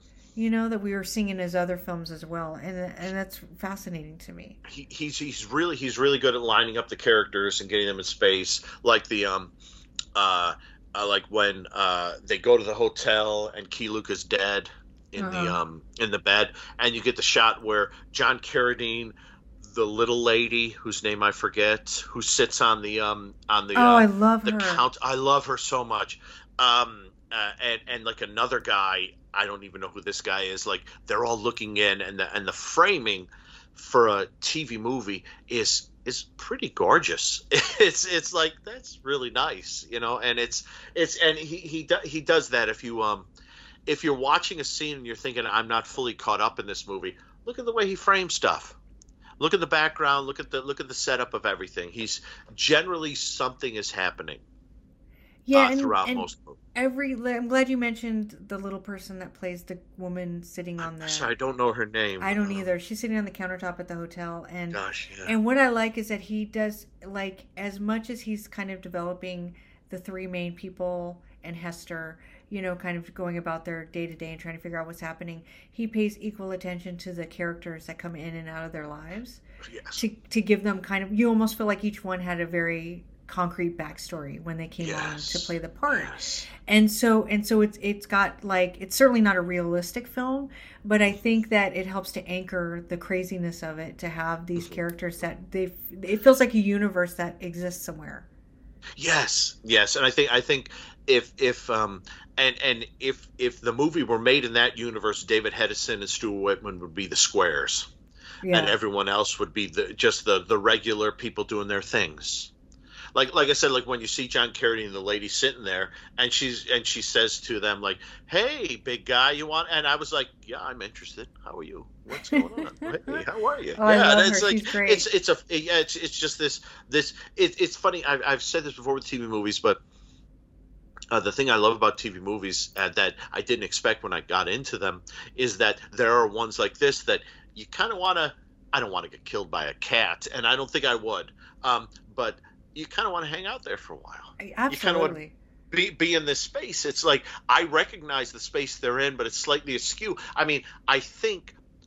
I don't know for certain, but the the house that uh, Kent Smith pulls into in the opening, hmm uh, like the big mansion, that looks like the house from a, Appointment in Fear. oh That that looks like.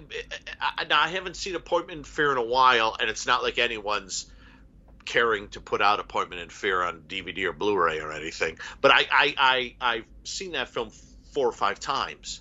And when he's pulling up into the mansion, and it has kind of like the the the curvy driveway with the white walls, and I was like, "Is that the Appointment in Fear mansion?" It could be, um, but and I hope it is. i, hope love that is, girl's apartment uh the first victim Yeah, well second that- victim i guess house. Yeah, that house Oh. is. I think I've seen that. I, yeah, it's it's a gorgeous, and it's like it's like a almost a, a baroque kind of house. Like it almost looks like a puzzle house. Like like if someone were to you know flick a switch, like each of the floors would move. You know, like in one di- Yeah. one direction, the other direction, and suddenly everything would be in a different place. Yeah, it's just such a beautiful location work and um and really capturing like LA in a like the seedy underbelly of it in like this really cool way. Yeah, there's just so much to love about this movie. Mhm. But now all I keep thinking about is uh, the cat killing the girl. And now it makes sense to me and I feel stupid for even bringing it up. Oh, we're gonna. all- That's why. That's why I got in charge of the edit button. I'm kidding, folks. We're gonna. we're gonna leave that in. I've said enough stupid stuff on this podcast that we'll leave that one. in. No, but it all makes sense. The whole movie makes sense now. It all works for me. But yeah, there's there's just a lot of terrific like little things that are in it that that help it create its own universe, and it's it's a really great. I don't want to call it a monster movie, and and it's is it an animal attack? I guess it is movie. Yes, I think because they always say that the, the the the people are killed by like cat claws and things. So I, I would say it. I don't even know. I don't even. Th- I don't. I don't know it. I don't think it cares. Yeah, it probably doesn't because it does have a monster in it. Yes, I mean I think when you got what Robert Bloch. Bloch? Yeah, I've never said his name. Yeah, I Robert either. I Bloch. just say block. Robert Bloch writing it, Curtis Harrington directing it. You're, um, I, I think you're in a. You're. It's like Bride of Frankenstein. You know, like when Bride of Frankenstein came out. I don't think anyone expected that Yeah. for the sequel. I mean, when you watch that and you're like, the guy's got the little little people dancing and test tubes. And right. Oh, so stuff. good. Yeah. And, and you, and you, you they, and, and it starts off with Mary Shelley saying, "I'm going to tell you a tale," you know, and it's Elsa Lanchester. You don't. I, I think this is one of those movies where you don't. I, th- I think people watching it on the day, you know, who are maybe like, you know, I'm gonna. I don't know what were they watching at that time. Night Shift. I guess we're not watching All in the Family or Sanford and Son tonight. We're watching Cat Creature. But I, I just, um, I think, I think it's one of those movies that can if you if you can forgive the fact that it does look very 1973, I think you that's can. the I best think part. I yeah, yeah tr- true. Um, I, I but I think you can enjoy it forever. Forever. one of That's your quote. movies. They're gonna put that on the top of the video box when it comes out. Yeah, I, I, I, I, think. I mean, the- and and and Stuart Whitman, of course, in about in about two or three, three, four years after this, he's in one of my all-time favorite Italian. It's not a giallo, and it's not whatever the cop show movies are. The Polizio. oh, yeah, police-. I can't police- even. I'm not even gonna try to say it. Yes. He's Policetti something. yes, Blazing Magnum.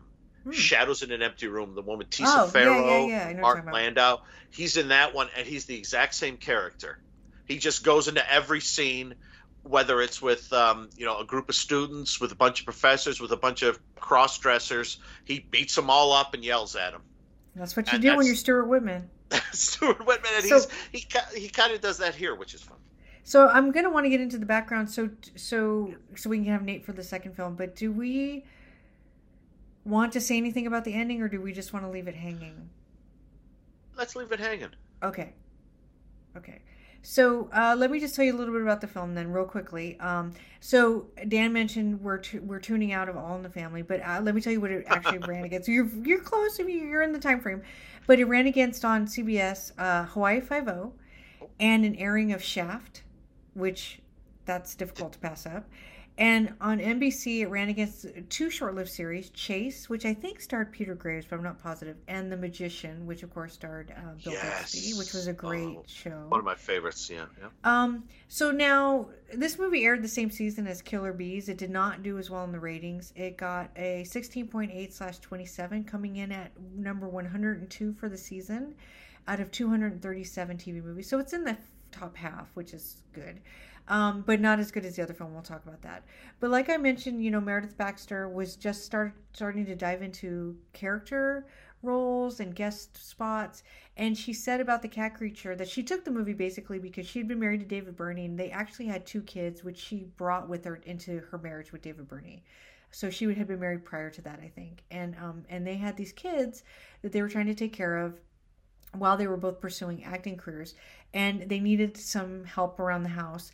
And so the cat creature kind of paid for that she said um, in interviews. And she said quote also she said this about the role quote the cat creature let me play everything from a mummy to a cat to a girl in a terrible red rig to a pile of dust. And how often do you get a crack at parts like that? end quote. Um, she then went on the next year to star in a movie uh, with her mother titled stranger with my face. Um, so the, at the time that they were making that movie, its original title was My Father's Smile, which I didn't know, and that's a pretty good TV movie. You can find it usually on Amazon Prime. Um, and Gale Sondergaard. So what I have to tell you about Gale Sondergaard is that she actually won the very first Best Supporting Actress Academy Award ever in 1936 for a movie she made called Anthony Adverse. So this is important. Oh wow. Yeah. So Oh, this is yeah. important. She was known for playing a villainess, um, which is probably why she was cast here as Hester. But a really neat thing happened uh, while she was making the cat creature. So Sondergaard was still doing television at this point, and she was mostly in retirement. She would come out and do little roles like this. And she got called one day to come and do some shots on the cat creature, like pickup shots or something like that. And she showed up to the studio and she walked into wherever they were filming it and she was greeted by the press, Meredith Baxter, David Hedison, and Charlton Heston. And so when they originally gave out Academy Awards, they didn't have an award like we know them now, like the statue. They had plaques. And she never had gotten a physical statue. And Charlton Heston gave her the statue on the set of The Cat Creature with the press there taking photos and stuff. And I just thought that that was so cool that like they were there, Meredith Yeah. Baxter, some 25 year old actress, Wow. you know what I mean? Hanging out with Gale Sondergaard and like watching her get her actual statue, which is such a neat story. So, and I'm sure Curtis Harrington was just tickled about that. Um, David Hedison at the time was probably best known for starring in Voyage to the Bottom of the Sea and of course The Fly.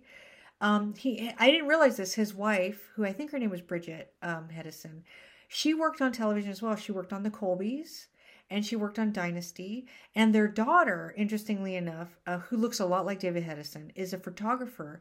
But I was shocked to see that she is married to Jodie Foster. So, like, that was just so cool. So I looked her up, and um, and she looks a lot like her dad, and it was really cool to see that. Uh, she seems very happy. Um, Hedison, as you mentioned, worked in To Live and Let Die, and of course, he reprised the role of Felix Leiter in 1989's License to Kill, which involves a shark attack.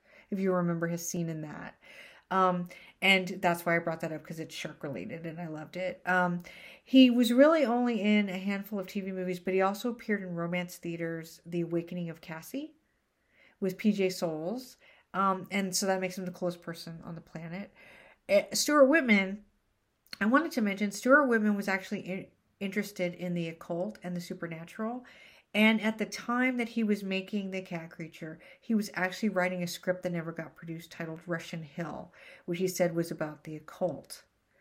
Um, he said he'd personally experienced ESP um, and that he believed in all that stuff. So he done, we covered this on the podcast. I don't think Nate was with us, but do you remember, Dan, we did that movie Revenge? With oh, yeah. Shelley Winters and Bradford Dillman, mm-hmm. and and he did some supernatural stuff in this era. He did a ghost story, he did some night galleries, and so I think he was really drawn to that stuff. So having him in this film just kind of fits because he was really open to all that. Um, but the story, interestingly enough, was by Douglas S. Kramer, who was also a producer, and that name might sound familiar to you because mm-hmm. he did a lot of stuff with Aaron Spelling. Um, including uh, creating Love Boat, Fantasy Island, T.J. Hooker, etc., etc. Um, he also produced over 20 Danielle Steel adaptations. Um, his stepfather actually was an executive at Paramount, and at the age of six, Kramer had a subscription to the Hollywood Reporter. So he was very interested in film and television from a very young age. He also created uh, Peyton Place, or he developed it from the film. Um, he uh, he ended up working on Voyage to the Bottom of the Sea, which of course starred David Hedison, and he produced Bridget Loves Bernie, which of course starred Meredith Baxter. So you can see where he's getting his cast from. Um, Lucie Arnaz uh, worked with Douglas S. Kramer on the TV movie Who is the Black Dahlia, which is an excellent film. Um, and Arnaz called him, quote, a conscientious and classy producer who gave some of the most warm and elegant parties in Hollywood. He was the consummate host, end quote. Um, interestingly enough, Douglas S. Kramer co founded the Los Angeles Museum of Contemporary Art. So if you ever go into LACMA, just remember that that was partially founded by the guy who created Love Boat. Um, and of course, he worked really heavily in the TV movie, and we will talk about that here in a minute. Um, and Robert Bloch, of course, as Dan mentioned, did uh, the teleplay. Uh, so he, like Harrington, uh, was really into movies when he was a kid, and that grew kind of a fascination for the genre. And everybody remembers him, of course, for writing the novel for Psycho. But he did work on television. He did Night Gallery. He worked on Dark Room, which is a great anthology series from the 80s. Tales from the Dark Side. He did Monsters. He wrote The Dead Don't Die, of course, which Harrington also directed. But Kramer also worked with somebody named Wilfred Lloyd Baumes, who um, doesn't have a large filmography, but he worked on a lot of these things that we've been talking about. But between him and Kramer, they made a gazillion TV movies, including Dawn, Portrait of a Teenage Runaway, Who's the Black Dahlia, Search for the Gods, Cage Without a Key, Dr. Cook's Garden, and A Death Among Friends, which is excellent, by the way. That's kind of a female Columbo riff. I think it was a pilot film. And he also worked on Love Boat. Um, the reviews of the of the movie were that the story was good, but it was Harrington's use of the character actors that made the film worthwhile. That's what John O'Connor of the New York Times said. Kevin Thomas of the LA Times said much the same thing. He thought the film was, quote, so much fun. Um, so I think I had some um, um, Okay, yeah. So October 13th, 1973 was when newspapers started writing about the production of the cat creature. So that means it was produced in early October and aired in December, which means it had a two month turnaround, which is pretty common for these TV movies. Um, I, we talked about Crowhaven Farm. I think that had a two month turnaround, as did Monsters and Mazes. Um, and I think that that is my background. And uh, do you guys have anything you want to add? I don't think so. Nate? I like cats. so do I. I do too. I love cats. So anything with cats, I will watch. But I think you're right, Dan. Just real quick, it's really hard to make cats scary, and people periodically try to do it, and it never quite gets there. The, I think the, there's a pretty scary cat in Strays, but it's a cute mm-hmm. film, is what it ends yes. up being. They're just cute, and they can't help it. Even like say Night of a Thousand Cats, where Yeah. the guy has like a cellar full of cats that he feeds people to. Even that's like, eh, maybe not. Or the Uncanny, is that the cat anthology? Yeah. Yeah. and there's also, of course, the uninvited. The- Oh, yeah. Is that Bert I. Gordon? I can't remember who made that. No, Oh. no, it's not Bert I. Gordon. Who is who did the uninvited? The Oh. Ghost movie? No, the, the- cat movie with Alex Cord and George Kennedy and Clu Gulager about the boat with the mutant cat that lives. Oh, that's the the un- it is the uninvited, isn't it? Yeah, it's by the guy who did uh, It's um uh, Greydon Clark. Greydon Clark. That's right. Yeah. Yes, with the cat with the demon. Yeah, that's a pretty good one. That's a pretty good one. Yeah, that's a fun Um, one. But let's dive into Killer Bees because um. I I love this movie and I have a couple things I want to say about it.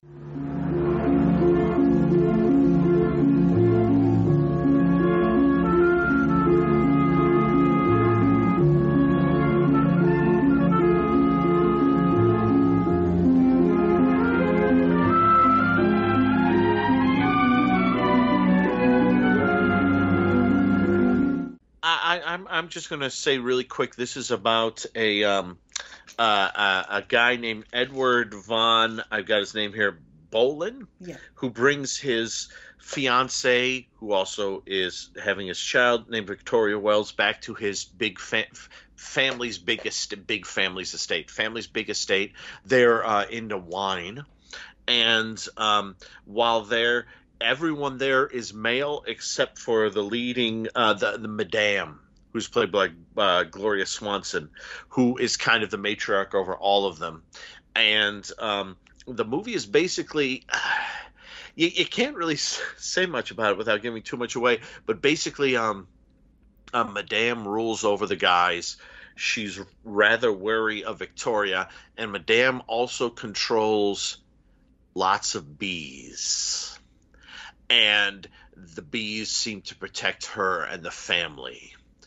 And I don't want to go too much more into that because it's it's you learn more and more about the family as you go and you learn that the bees are an integral part of everything they've done and that Madame seems to kind of control them and maybe Victoria is I'm going to stop there actually Okay. because I'm going to give things away. Yeah, there's there's not much you can say plot wise. This is a tricky one, but that's it's just basically guy goes back to see his family. Very sort of Edgar Allan Poe kind of goes back to see his family and the estate and brings his gal and there are bees and an old lady.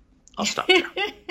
that was the original, yeah, back of the box, right? There's Yes. a bees and an old lady.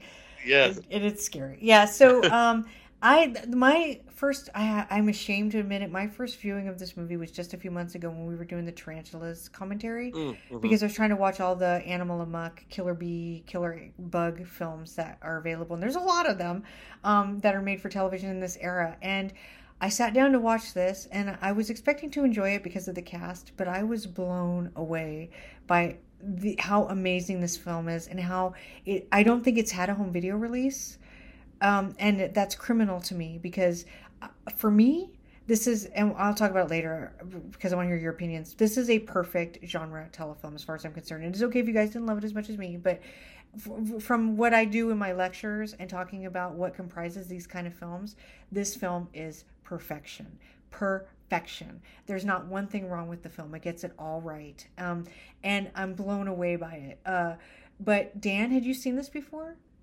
No, I hadn't because I misread the list you sent me. And I watched no, I sent you the wrong I- title. Okay, because I remember when we were doing the tarantulas commentary, you said, "Oh, have you you saw Killer Bees?" And I said, "Yeah, I have." And then I paused and said, "No, I saw Savage Bees." That's the one, yeah.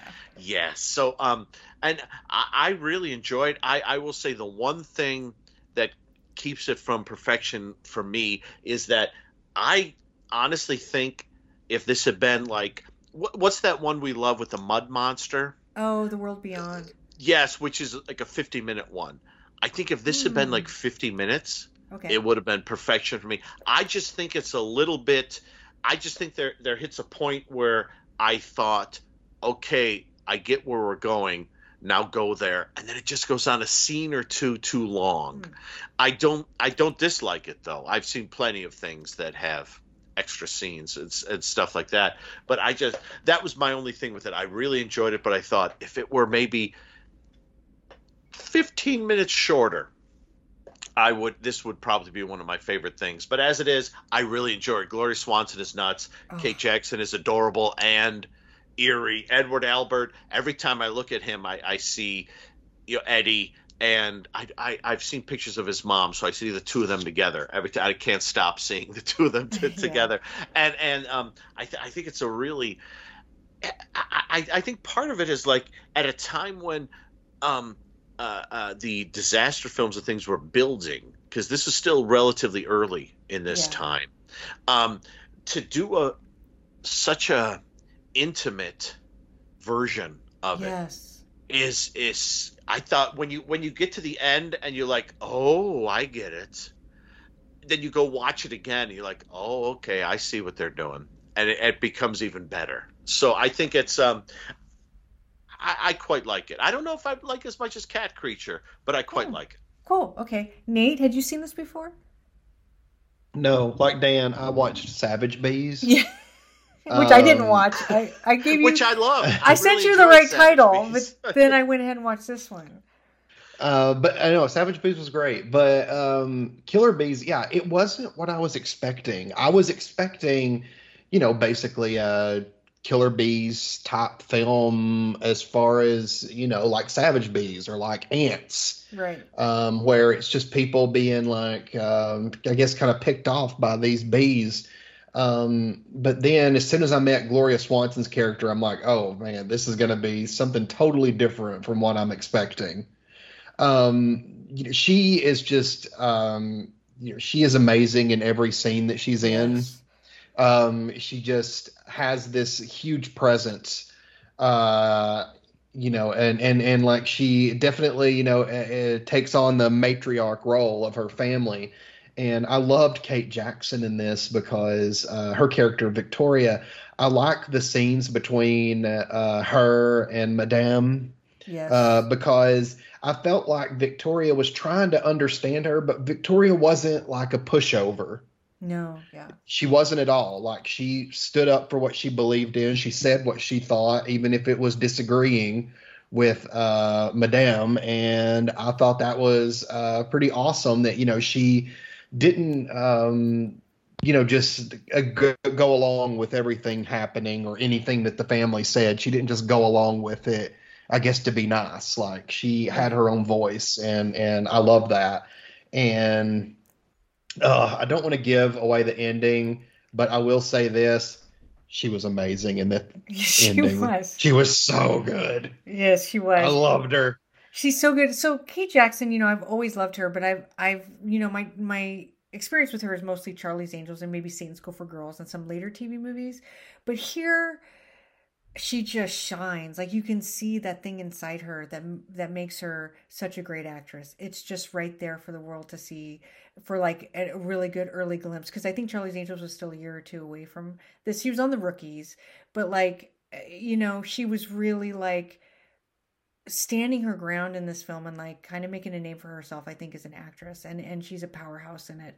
And it's really interesting because she's a powerhouse in the exact opposite way that gloria swanson's a powerhouse because gloria swanson is like chewing the scenery in a great way. She's you know she's she's being meticulous about the part but like also there's like there's like a big thing about it. She's larger than life even though she's the tiniest person in the film. Whereas uh kate jackson is kind of bringing it down and making it her sort of presence really subtle, but it's clearly felt and strong. And so these two together, like you were saying, their scenes together are amazing. And and one thing that I think Kevin Thomas of the LA Times said was that the men in the film were fine, but this movie's about the women.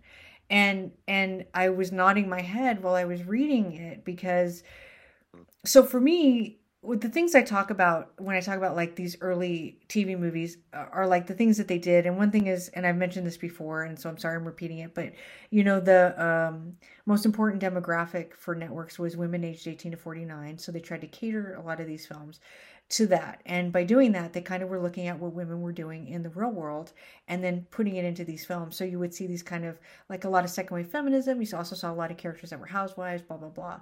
Some another thing that TV movies like to do was that they liked they can't really do a lot of things that theatricals can do in terms of like sexuality or violence. So they made a lot of movies that kind of rested on the gothic because the gothic um, can be under the radar sexy or under the radar scary um, and it doesn't necessarily cross any lines with the fcc or the networks or anything.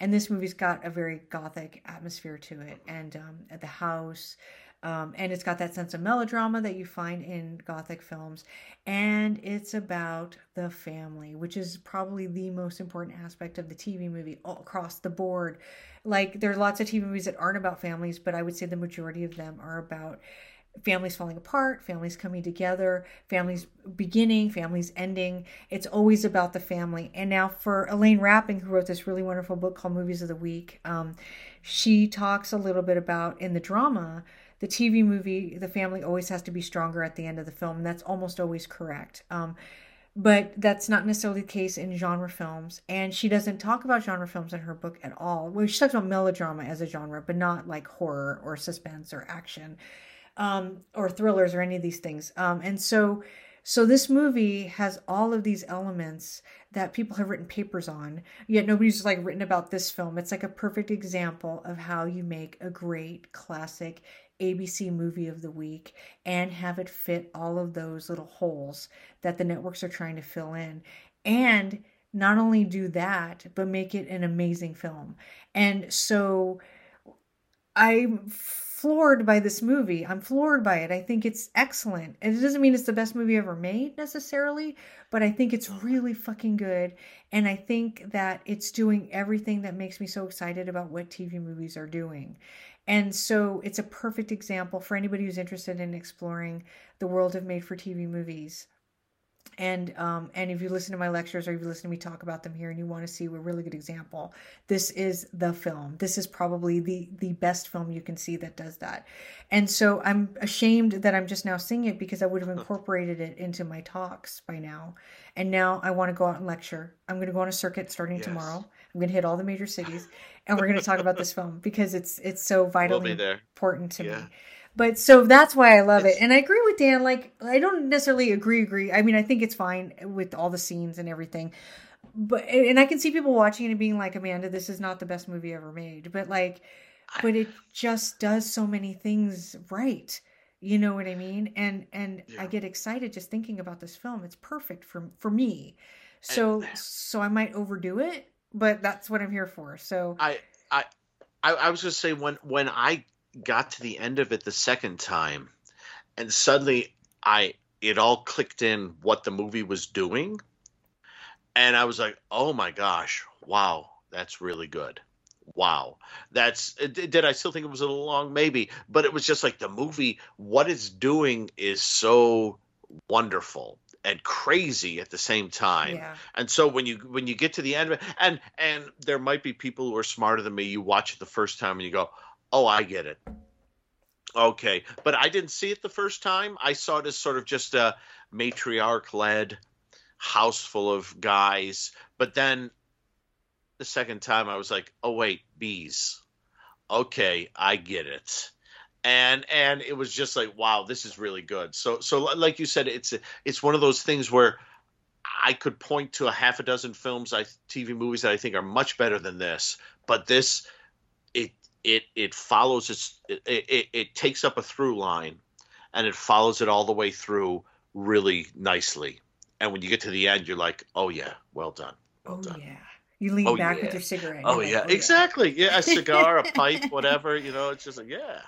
And oh. I mean, this movie is most famous because Gloria Swanson's in it, and she let mm-hmm. somebody put like 300 bees on her, and yes. it, it, made the papers because of that. But it's so much more than that. And and when Gloria Swanson made the movie, and I won't read the entire, she did some interviews to promote the film, which was amazing, and she talked a lot about how she created the character, and and there's some it's such a collaborative and that doesn't happen a lot with tv movies because they had a very short shooting schedule. They go in they've got to make this genre film and then they leave and they go on to the next project. But she really thought a lot about the character. She created the accent. But one of the things she did that i love so i don't know if you noticed I, his name must appear in the credits but joel schumacher was the production oh yes i saw that yeah. Yeah and so it turns out um, he did her costumes and everything. And he developed the character with her in a way. So she talked to him. They did it all by the phone. She said she really liked working with him. Um, and uh, they helped develop her style. But one of the things they did, and I didn't even think about it until I watched the movie after I read the interview, but like, you know, she's got those Princess Leia buns at the beginning. Yes, yeah. And yeah. it's honeycomb, right? She's she's Oh, trying to make right. those look like honeycomb. And then if you'll notice at the end of the film, and this is where we start to get a little spoilery, Kate Jackson has worn her hair long through the whole film until the very last scene where she has it back in a bun.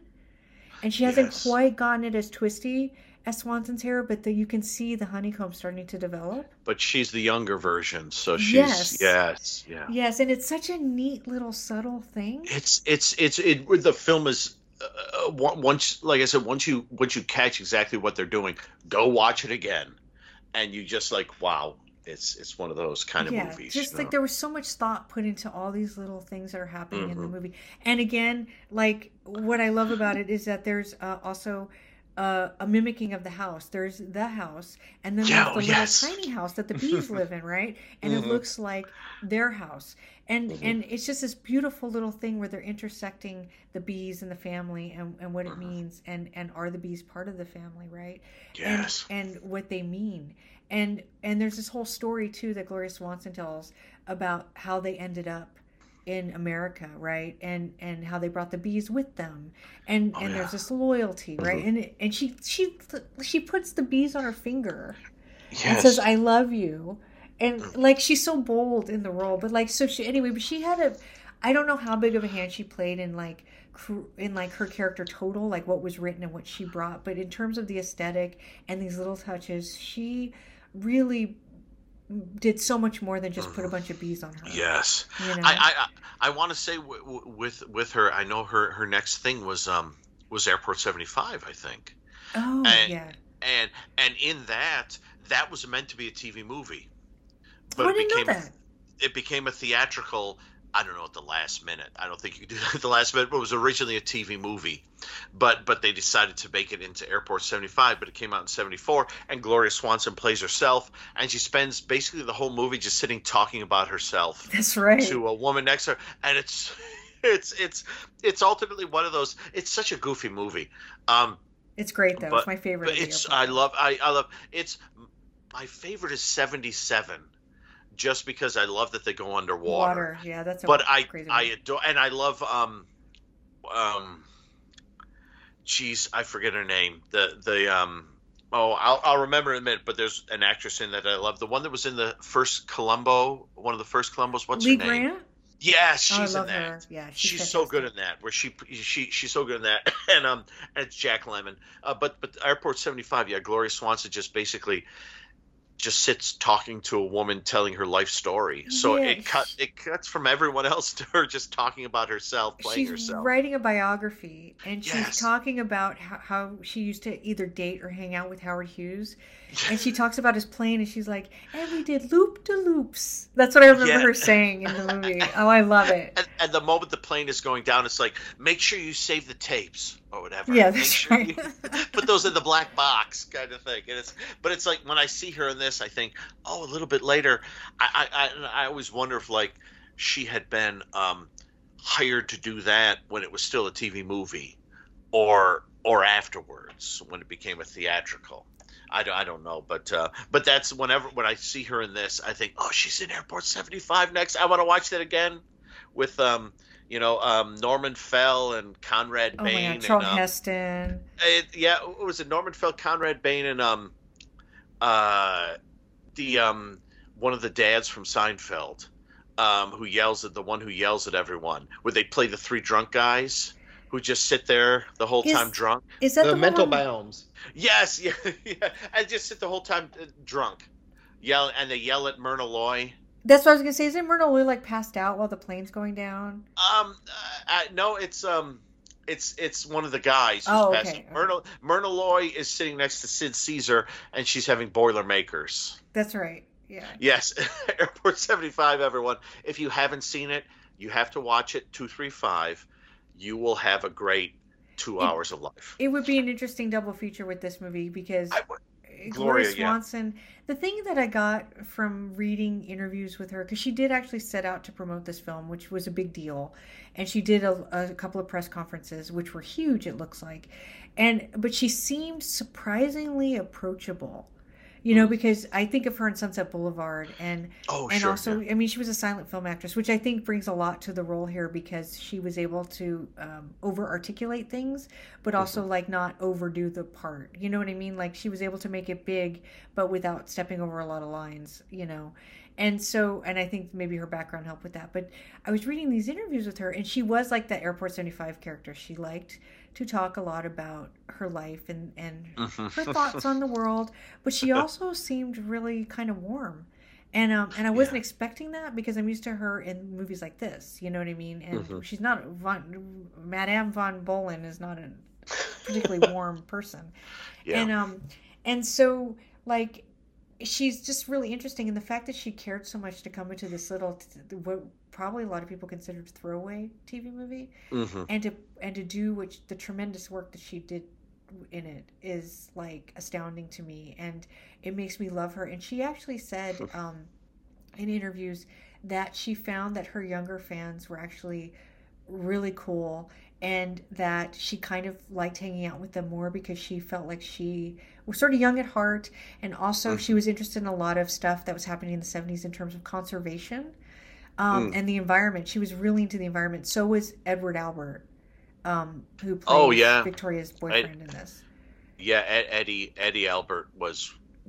He he was um he was one of the people who got DDT banned. He he his home in the Pacific Palisades was an enormous mansion that had a huge garden, just like in um. Well, I was going to say the British sitcom The Good Life, but just sort of like a Green Acres kind of thing. And that's that's the way that's and I think Edward grew up in that. Yeah, it's so cool. So I think that they probably got along really well. And also, this is the movie that Kate Jackson met Edward Albert, and Hmm. they became quite the item. And they also starred in Death Cruise together. Oh yes, which we covered on the show. Yeah. So, like, this movie has a lot of stuff happening in it. And Curtis Harrington said later that this was one of his favorite films to make. And I, I think I can see why. Mhm. Because even though I'm looking at it from like a subtextual marketing, blah blah blah, work approach, I mean, I think he, I think he knew he had something really solid you know, when they handed him the script, which, by the way, we'll talk about the two people who wrote it, but they were a married couple who had doctorates.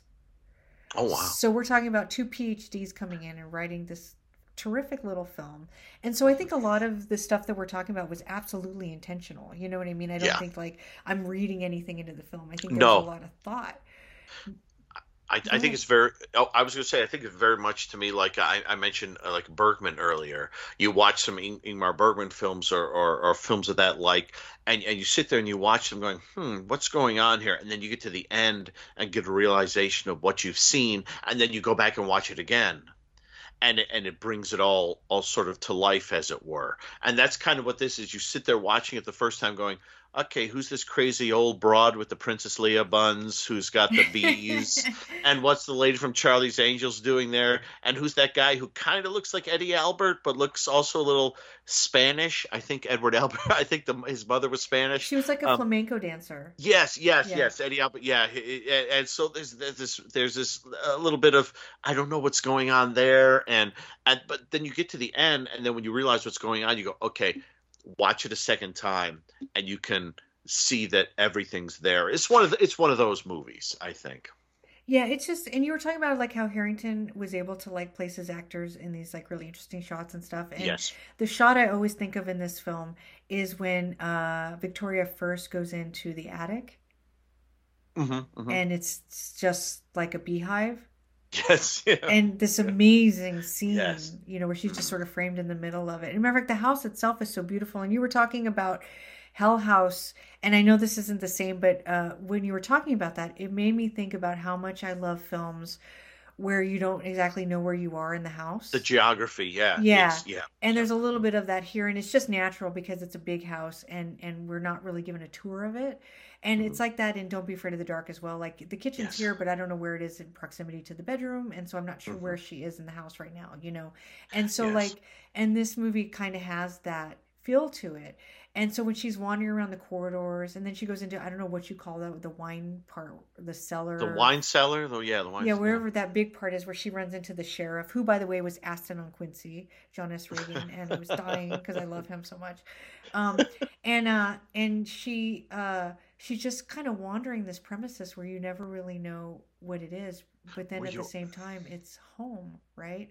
And Yes, it's yes. such a weird feeling like because it is so massive and it's so underexplored by us you know what i mean Mm-hmm. It, yeah, it's it's it's even. I, I was for, for some reason I was watching it for a moment, and I said to myself something like, "How this this is this is kind of like Southfork."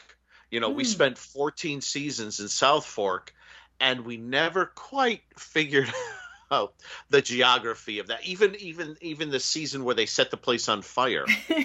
you know it was like we never quite figured out the geography of of of the place not not that you need to but sometimes it's nice to yeah um but you don't always have to and that's that's the thing with the horror film like with the hell houses is you go through the same rooms over and over again but it doesn't it seems like things keep moving or something. So so it seems weird. So this is kind of like that. It's like this is a this is another world these Yeah. people are in. And this is totally off topic but another movie i just rewatched it for the hundred thousandth time this weekend with a friend of mine is the unnameable. Is that how yes you don't because like because like somebody turns a corner and then all of a sudden they've disappeared? Yes. And and and and they should be within shouting distance from the person that they left but somehow they can't hear each other anymore. And Mhm. it's i love it it's jarring. So this the house isn't quite like that like people don't turn corners and disappear but you definitely don't know where you are at any given time. And like and it, it's so massive and it like it almost feels like it's going to eat you alive and which is ironic right? And so like um uh it's like it's just part of what makes the film like so eerie and atmospheric and um and what it is you know? It's just oh so beautifully done You never, yeah, and you you never quite, and it, it's one of those films that never, it doesn't give you an answer. It just shows you what sort of the next round of this world does. yeah Sort of. It, it's so there's no there's no solution. There's no you you come out of it going, okay, sh- this is the next, and there'll be a sequel, Killer Bees two, which will do kind of the same thing. Yeah, that's interesting that you say that because it's the next generation, right? So like yes, yeah. still dealing with family here. And so that There's- that and they say it all the time. Like there's a whole conversation between Gloria Swanson and Kate Jackson where Yes. they use word it's like a drinking game. Yes, it's like a woman must have a family. You must have a family that you can cry is something you can cry for or something. Yeah, like she talks She's- about like if you don't have a family, you're being selfish. You're you're to serve others and blah blah. blah. And Mhm. she's got this whole spiel and and she does. I don't think she knows at that point that Victoria's pregnant. yes. and no, when she finds so. Out, so. Yeah. It goes. Yeah, oh boy, yeah. There's Yeah. and and there is that that moment too that that I I really like where um you you realize sort of that all the guys I think kind of know that this is it's happening again.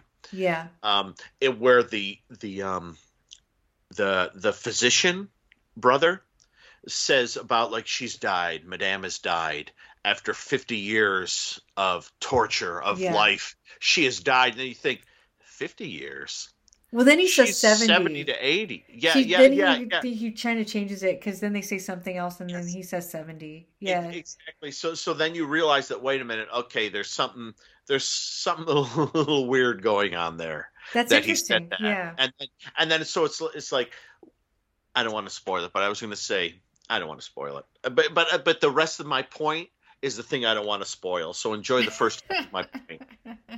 yeah, it's hard. I don't know. I don't know how much we want to go into because the ending's so cool, and it's, I have questions about the ending as well. So, Yeah, me too. Me too. so I don't know. Should we just go there?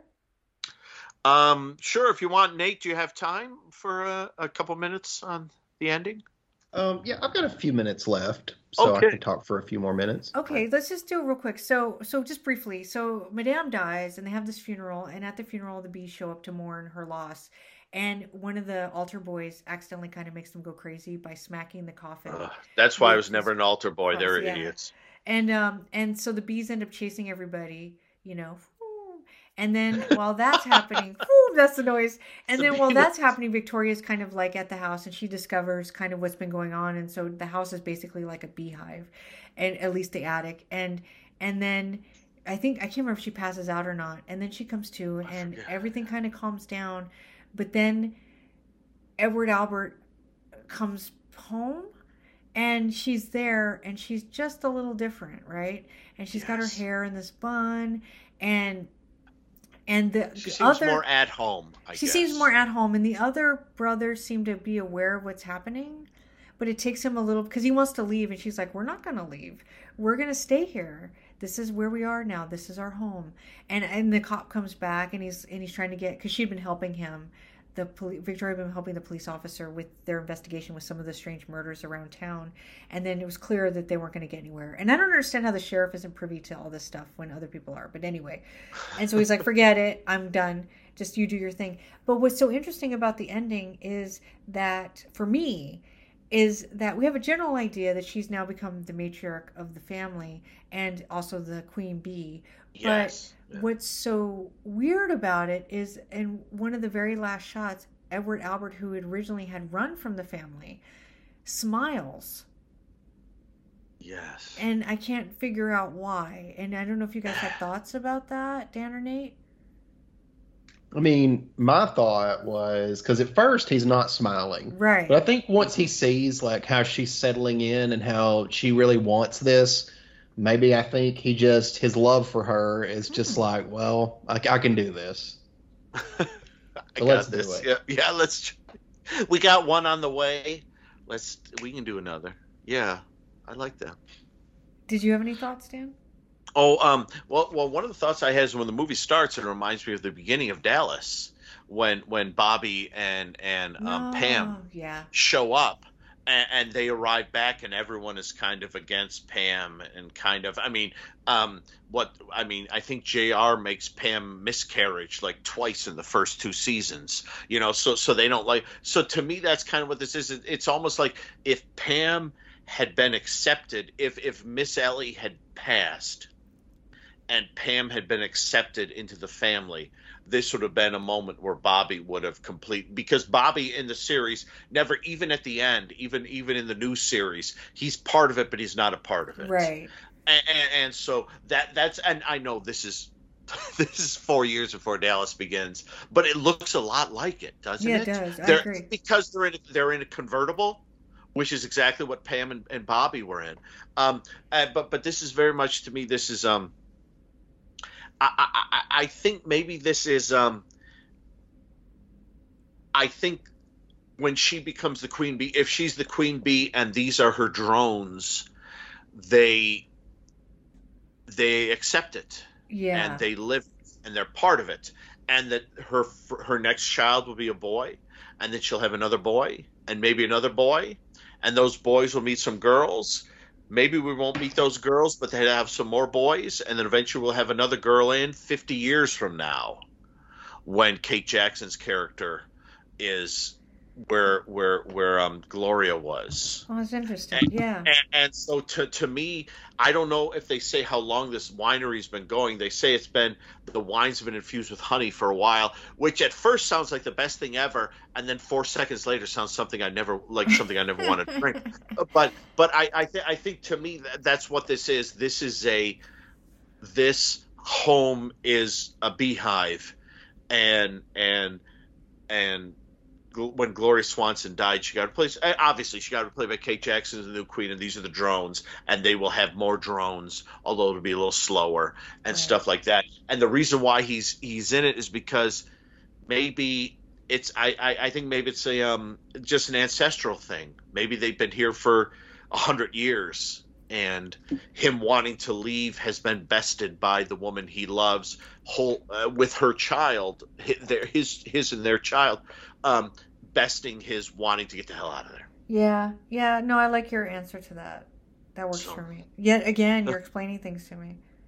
You're mansplaining. I did it again. I try not to. I try to go in reverse, where you'll just uh, you'll like my family ties joke. You'll go ha ha, we'll just go whatever. But it took me a second to get it. That's where I am. That's where I am. Have you guys seen Kate Jackson recently? She's not far off from the same age Gloria Swanson was in Oh. this movie, and I'm like, it's like a night and day difference. Really? People are look so much younger these days. They yeah, do. they do. They do. Yeah, I agree. They really do because she's it's right always for like the sequel. Because whenever I see David Janssen in something and he's like, Oh, I'm 40, 40 he died at years, 48, yeah. I'm I'm 40 years old, and I thought when I was 40 years old, I looked 25. So David, you're doing some hard living. I'm I'm older than 40 now, and I I look I'm I I'm looking my mid 30s probably. but you guys, you look yeah, definitely younger than David Janssen. yes. sure, I don't. I don't know I don't know what the hell they were doing back then, but it it hurt. It's smoking. Yes, exactly. I think so. Yeah, it wasn't like it just made you crusty or something. Also, those don't- weird Jello desserts they made you eat, Yeah, like not regular Jello, but like weird dinner Jello that would have shit. in Yes, it. they used to do that, right? They Yeah. would do these weird gelatin. that ages you. Yes, uh, folks, come on. And having a steak, having a steak every night must do something to you, right? Or yeah, I'm maybe a not. vegetarian, so I'm not even gonna like consider. I. I haven't had a steak in Uh, 20 years, Yeah. So I don't know, but yeah. but Uh, anyway, she should do the sequel because it's just time for us to see what I- became of the Von Bohlens. yes, I feel bad that Edward Albert has passed. I because I feel really bad about that because he was quite young. He was only 55, I think, when he died. he was, and it was funny because the last few years of his life, he took care of his, his dad. dad, and He then he, was a died a ki- year later. Yes, that was so weird. It was like when Eddie Albert died at age 98 or 99, I 100, think. 99. Yeah, it was just like we all thought he was 10 years younger, but he lied at some point. And then they found out he was 10 years older. And, and so he like died at 99. And then Edward died like a year later. It's like, oh, wow, that's like, that's sad and sort of sweet and compassionate at the same time. Kind of. Yeah, I don't know. He was really cool, and I miss him a lot. I like- he, yes, he, he yeah. did so many of these great films. I don't know if you guys have ever seen The House Where Evil Dwells. Oh, I love the House Where Evil Yeah. Dwells. That's so much fun with Uh, Susan George. Yeah, that- when I was a kid, that movie played all the time, and I was so fascinated by it. yes, yes. I loved And he was it. in he was in the Yellow Rose, the uh, Sam Elliott, Cybill Shepherd, Dallas ripoff. Oh, oh, I remember for one year. that. He was in that, and he played he played his character was Hispanic. Hmm. And I remember when I watched it, I thought, mm, I don't know, and then I thought, oh wait a minute, his mom was Spanish, so I'm uh, I'm, yeah, I'm less, I think I'm he's, that's fair play for once. Yeah. Yeah, yeah, that's fair play. I, I, uh, but, but yeah, that he was in that for the season, and that he was really good in that too. But he was in a lot of fun stuff. Yeah. Yeah, he was great. He was a wonderful actor, and um, and I think is that all we have to say about this one before I go into the background. I think so. I think yeah, so. because I might have to cut out. I'm afraid. Of course. yeah, I thought you Very might. sorry. So that's But- okay. That's it's great to have you back. Yeah, man. I'm glad to be talk back. you. It was fun. It was. Yeah. And thank you for sharing your movie moments. Those were all great. oh yes, Oh, those are Thank great. you very Thank much. Just very quick before I leave, uh, one honorable mention I'll give is to the jester scene in House on Sorority Row. Oh, Yes. I just, I just Great watched that. I watched that over the weekend. I grabbed the blue. I watched that over the weekend. Oh my gosh. Yeah, That's a great. That's a beautifully Great- shot movie. great movie, yeah. it's got a lot of scary Yes. stuff in it. Yeah. Yeah. The Okay. toilet, the head, and the Okay, toilet. Oh, yeah. that's awful. and Anyways, the dumpster oh. comedy. It's all great. Yeah. yeah, You guys have a great night. You I too. can't wait to talk night. again. we will We'll talk soon. to you soon, sir. We'll talk to you soon. Bye. Bye bye. So let me just do the background real quick, and then we'll we'll do our shameless self promotion and let everybody go to bed. Okay, so if they're listening late at night, so okay, this aired on February 26, nineteen seventy four, on ABC. On NBC, uh, it ran against Police Story, which uh, was a very special ninety minute episode with Sal Mineo. And on CBS, it ran against an episode of Hawaii Five O and the TV movie Manhunter, which I meant to look up. Oh, yes. And I could be wrong. I got it here. Yeah. It stars Ken Howard, but I think Yes. I think I think uh, Quentin Tarantino wrote a review of that movie uh, for the New Beverly's website, Oh, wow. and I haven't seen the movie yet, but I have it on VHS. It did have a VHS release, so if anybody is curious about that film, I think that's the one he reviewed. Um, go to the New Beverly's website and look for his review, and then he'll he gives a whole thing about it. It's a very Wow. long piece. Quinn Um, Martin production. Yeah. Yes, and so. Jones. Yeah. Uh, this wow. movie did really well in the ratings. It came in 11th for the week. It got a 24.9 slash 36 and came in number 17 for the season. Um, so I, I didn't explain the ratings again, um, and that's because I barely understand them myself. I always, We always- go, yeah. yeah. I always go with the second number, which is the 36, which basically means that 36% of people with televisions who are watching TV that night, which would have been Tuesday, I think, right, tuned in to Mhm. watch the Killer Bees. So that's means that doesn't mean the whole United States of America. That means 36% of people who were watching TV that night, but it also Yes. means more than one person probably watching the TV, right? So it's, so I don't know what that term comes into in terms of millions of people, but it's a lot. It's over a Mhm, third mhm. of the television viewing audience.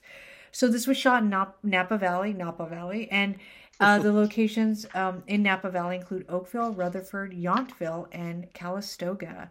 Um, like the cat creature, it had a very fast turnaround. It began production in 1973, um, and it aired just two months later.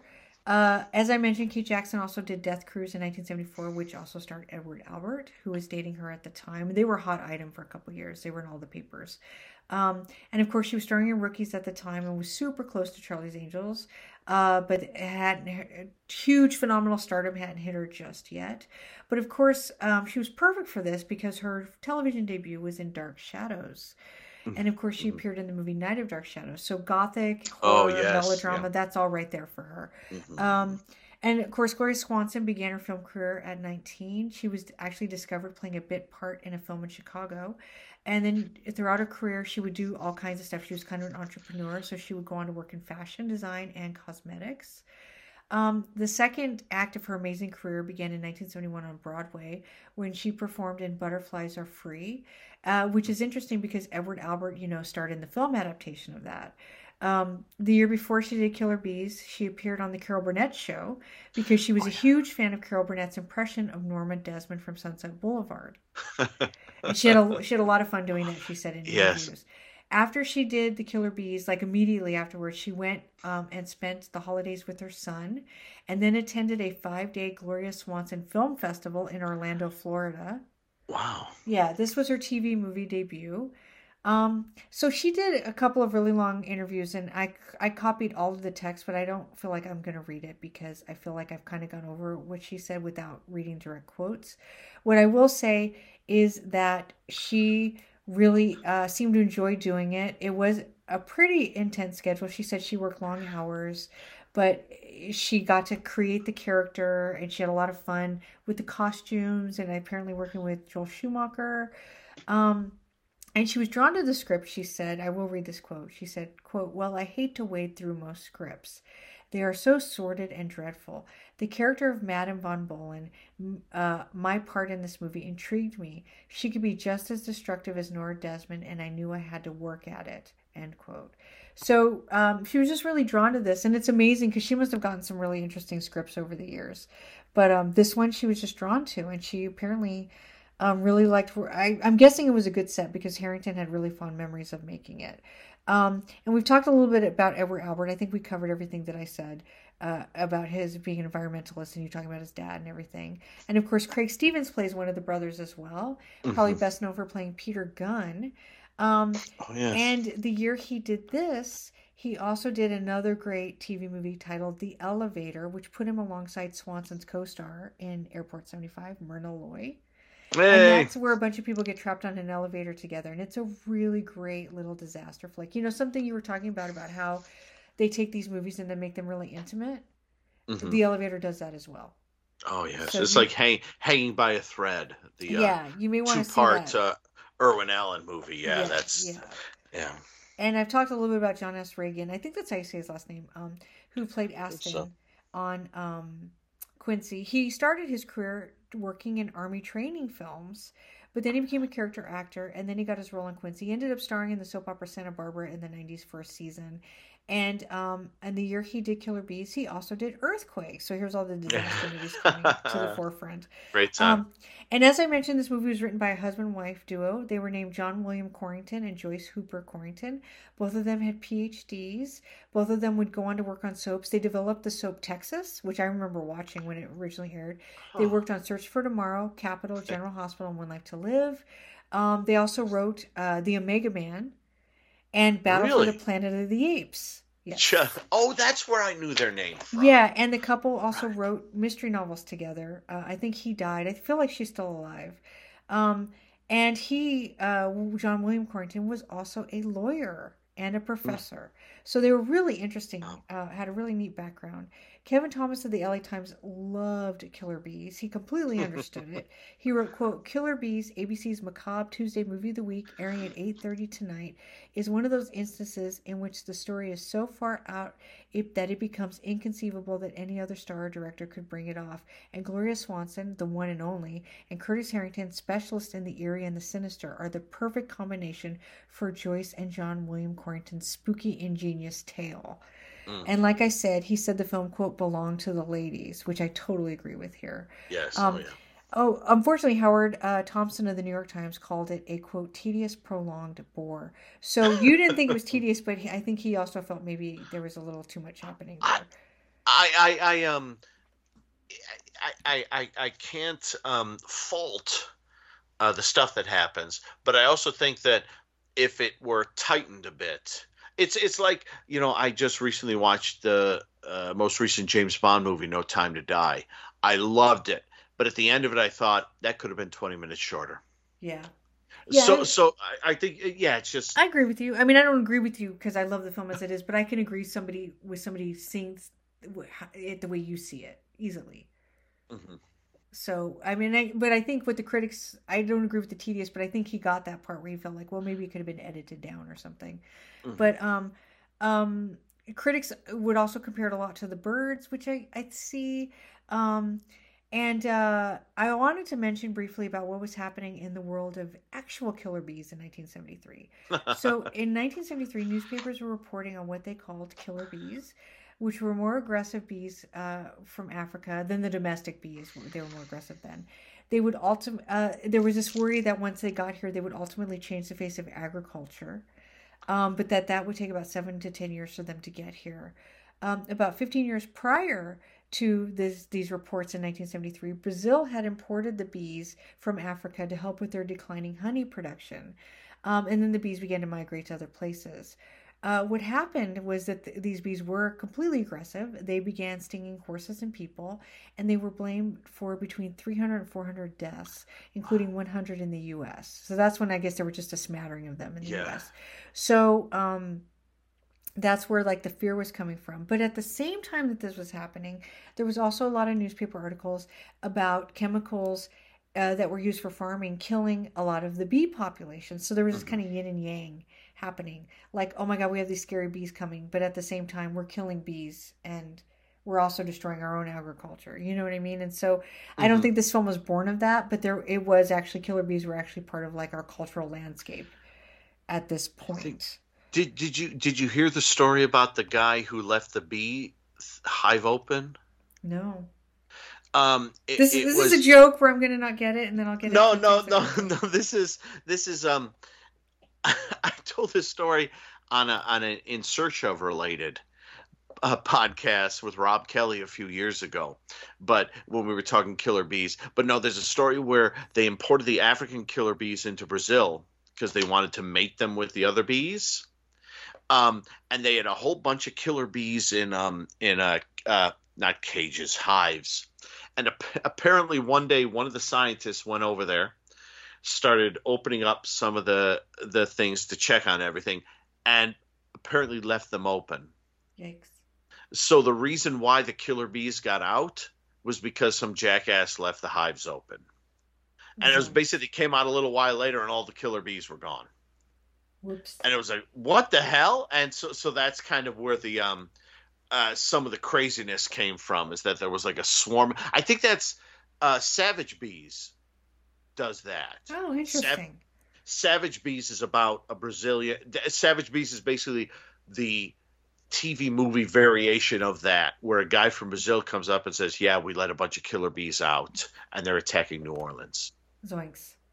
yeah exactly so yeah. That's interesting. I didn't know that. So that makes sense that, that I was seeing these numbers of killer bee attacks. Mhm. Now you've answered all my questions again, Dan. You've mansplained once again. I did it once again. My in search of knowledge. Yeah, it's pretty good. I appreciate that. It's we just got the box set, so Oh, wonderful! Yeah, the Yeah. the full. Uh, oh gosh, I love that set. It's so good. Yeah, it's it's great. It's great. I love that show. And that's kind of all the background I have, which is perfect. So I think what we can do here is we'll talk about uh, what we've done if you want to catch up with us, and then I'll give our contact information. So Oh, sure. I'll just briefly say I, I I made a list of things that I think I haven't mentioned since the last time we recorded, but I can't. I know what the last episode we was we did was, but I don't remember really when it came out, and so uh, I don't know. Jeez. I've done a lot, so um, so what you can look for is um, if you're interested in commentaries that I've done. I did Night Gallery season two, which just came out, and they just announced Night Gallery season three, which I just did some commentaries for, and I'm really excited about. Uh, with my friend Lance Vaughn over at Kinda Trauma, I did a commentary for The Mysterious Island of Beautiful Women, uh, which was a lot of fun, a really weird little TV movie that we both enjoyed. Um, also, with my friend Sam Pancake, who also has a TV movie podcast, which I can never get the title right, but it's like Sam Pancake's Monday Afternoon Movie, TV movie. I should have written that down. Um, but look for Sam Pancake. He's got this great TV movie podcast. He and I got together and we did Birds II Land's End, which is a Showtime original that I I actually think is a very good film, despite the fact that it's a quote unquote Alan Smithee movie. Um, and the people who've reviewed it have been really kind to it, which makes me happy. Um, I did liner notes for Arrow's release of Flatliners, which was a lot of fun for me. I wrote about the history of near death experiences. Um, I did a commentary for Arrow for a TV movie that's we I don't think I've ever covered on the show, but it's called The Initiation of Sarah. It's huge. It's a real famous TV movie, and I was honored to be asked to contribute to it, and I had a lot of fun with that one. And I did a commentary for a movie that hasn't come out yet. I think it's coming out in October through Imprint Films in Australia called Testament, which was uh, originally a made-for-TV movie about um, nuclear uh, a nuclear holocaust, but uh, was released theatrically first so that Jane Alexander could get nominated for an Oscar, which she did. And it's a really amazing film. And I ended up watching a lot of nuclear war movies, and I got totally depressed for like six weeks while I did the commentary. But Testament's of all the films I've seen, Testament is the best film to me in terms of what it's doing, uh, dealing with uh, an intimate look at a nuclear holocaust. Um, and I think I have another podcast coming. Um, I won't say too much about it now. I'm working on it and um, I'm excited, and it's totally different than what I'm doing now. And I will let everybody know when that gets announced. Um, Dan, what are you up to? Hey, hey, hey, everybody! What's going on? Um, um, uh, what, uh, what, um, what am I doing? I, I, I, for- I forgot, I forgot now what I didn't write it down. Um, uh, I am Adventure Super Train is continuing. Uh, I think episode one thirty four or one twenty four, one thirty four. I forget now. Just went up, and we are talking. Uh, let's see. It's um, uh, uh, what are we talking about right in this episode? It's uh, Kiki writes and myself. We're talking Tales of the Gold Monkey. We're about halfway through it. That was an action adventure show from the early '80s I loved it. and and we're um, uh, Christopher Blind, myself. We're talking Battlestar Galactica. We just did. Um, geez, what episode was it? Um, uh, we're near the end of the show. I'm sorry, I'm blanking on the name of the episode, but we're almost near the end of Battlestar Galactica. And then uh, Chris and Hoss and myself are discussing The Middleman, which is an incredibly entertaining show from 2008. Um. And uh, then my Happy Days podcast I just posted about a week ago, episode season six, episode four, Wow. discussing Sweet Sixteen and Fearless Malph. And um, I'll be honest, I'm not really getting that much of a kick out of season six, but we're approaching season six is the one where they did a um, they did a, uh, a Halloween, Thanksgiving, and Christmas episode. So I'm excited about those. And they do what an episode called "The Claw Meets the Fonz," or something Oh, like yeah. that, which is a classic. So I'm excited about those. Um, and then my um, minute by minute podcasts are still cooking along. Although they they ha- they are about to expand. They haven't quite yet to five minutes at a time rather than one minute at a time. And it's a spooky minute spent in a ghost house, talking about ghost house and spookies. 70s Friends of Frankenstein, talking about Blackenstein and Frankenstein 80. And um, another one, oh, Howling 2 and 7 2, which is Howling Two, Your Sister's a Werewolf, and Yeah. Howling New Moon Rising. Um, and those are those are those. And um, obviously, yeah, at the end of last year, my my fourth book, um, uh, uh, uh, the Henningverse book, which I'm forgetting the name of, but I'm sure is great. Where is it? It's oh, it's right here. Wait a minute. Shh. From Beverly Hills to Hooterville, exploring the Henningverse, 1962 1971. You can get that on Amazon. And I'm working on my uh, fifth book right now. Well, Oh, I've written other books, but my fifth book to be published, uh, which won't be out till next year, but it's Doctor Who related for Oh, any of you who are Doctor Who fans. And um, that's about it, right? We have we have a well, yeah, we had the tarantulas commentary came out, correct. And there's a there may be another one coming out. I don't know. I can't say. Oh yeah, hopefully that will be announced soon. So I'll tell you where to follow us online so you can see that when it does get announced. Because Dan and I did another commentary, and I think it's going to be announced by the time this podcast comes out, but I'm not sure. So just you can follow us at TV Mayhem Podcast uh, on Twitter. On Instagram, we're at just at Made for TV Mayhem, and on Facebook, just look up the Made for TV Mayhem show, and I'll make a point to post that there. I, I sometimes I forget Cool. to post things on the podcast pages, but that those are relevant. Mm-hmm. Um, and you can email us at tvmayhempodcast at gmail.com. Yes. Um, we're going to make such an effort to be more regular. My schedule, and I think Dan's schedule, and I know Nate's schedule, we just went haywire. it's and- goofball, yeah. Yeah, and so things are starting to calm down, and I'm getting excited about doing things that I I really enjoy doing commentaries and stuff, but I really like podcasting. It's more fun and laid back and less stressful. commentaries are it's it's literally it's like it's like you you hit play and and go and if you hope nothing goes wrong Yeah. for 70 80 90 minutes and Yeah, it's it's pretty stressful yeah or you're really good at editing and I'm not. So Yes, I just try Yeah, to do yeah. in one go. But um and also I have half a trap cast written. So but what Oh, happened was between the last time we recorded and this day today, Charles Siebert, who played Dr. Riverside, passed away. And I was in the middle of writing my first Charles Siebert centric script because he's in an episode where it's- the first Dr. Riverside episode. And I feel like I want to do a tribute, and so I kind of set it aside, and I haven't really figured out what I'm going to do yet. So um, that really bums me out because I, I always kind of hoped to maybe I'd get in touch with him somehow, and I even looked him up, and I just wasn't sure Mhm. really where to contact him, and I was going to see if maybe he'd be willing to let me interview him, and that's obviously not going to happen, but. Um, but I would like to carry on with the Trapcast, uh, and I feel bad that I have this, which should be somewhat simple thing that I'm trying to do, and I just can't get to it. It kills me.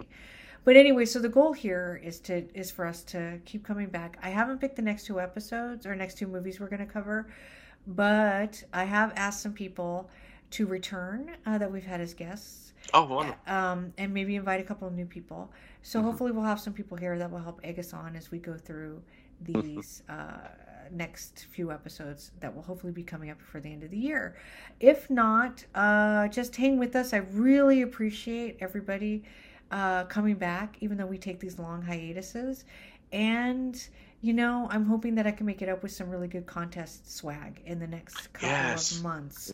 So anyway, that's us for tonight. Thank you so much for listening. We hope you enjoyed it. Go watch all the Curtis Harrington movies you can watch in one evening. They're all wonderful. And have a good uh, day or evening.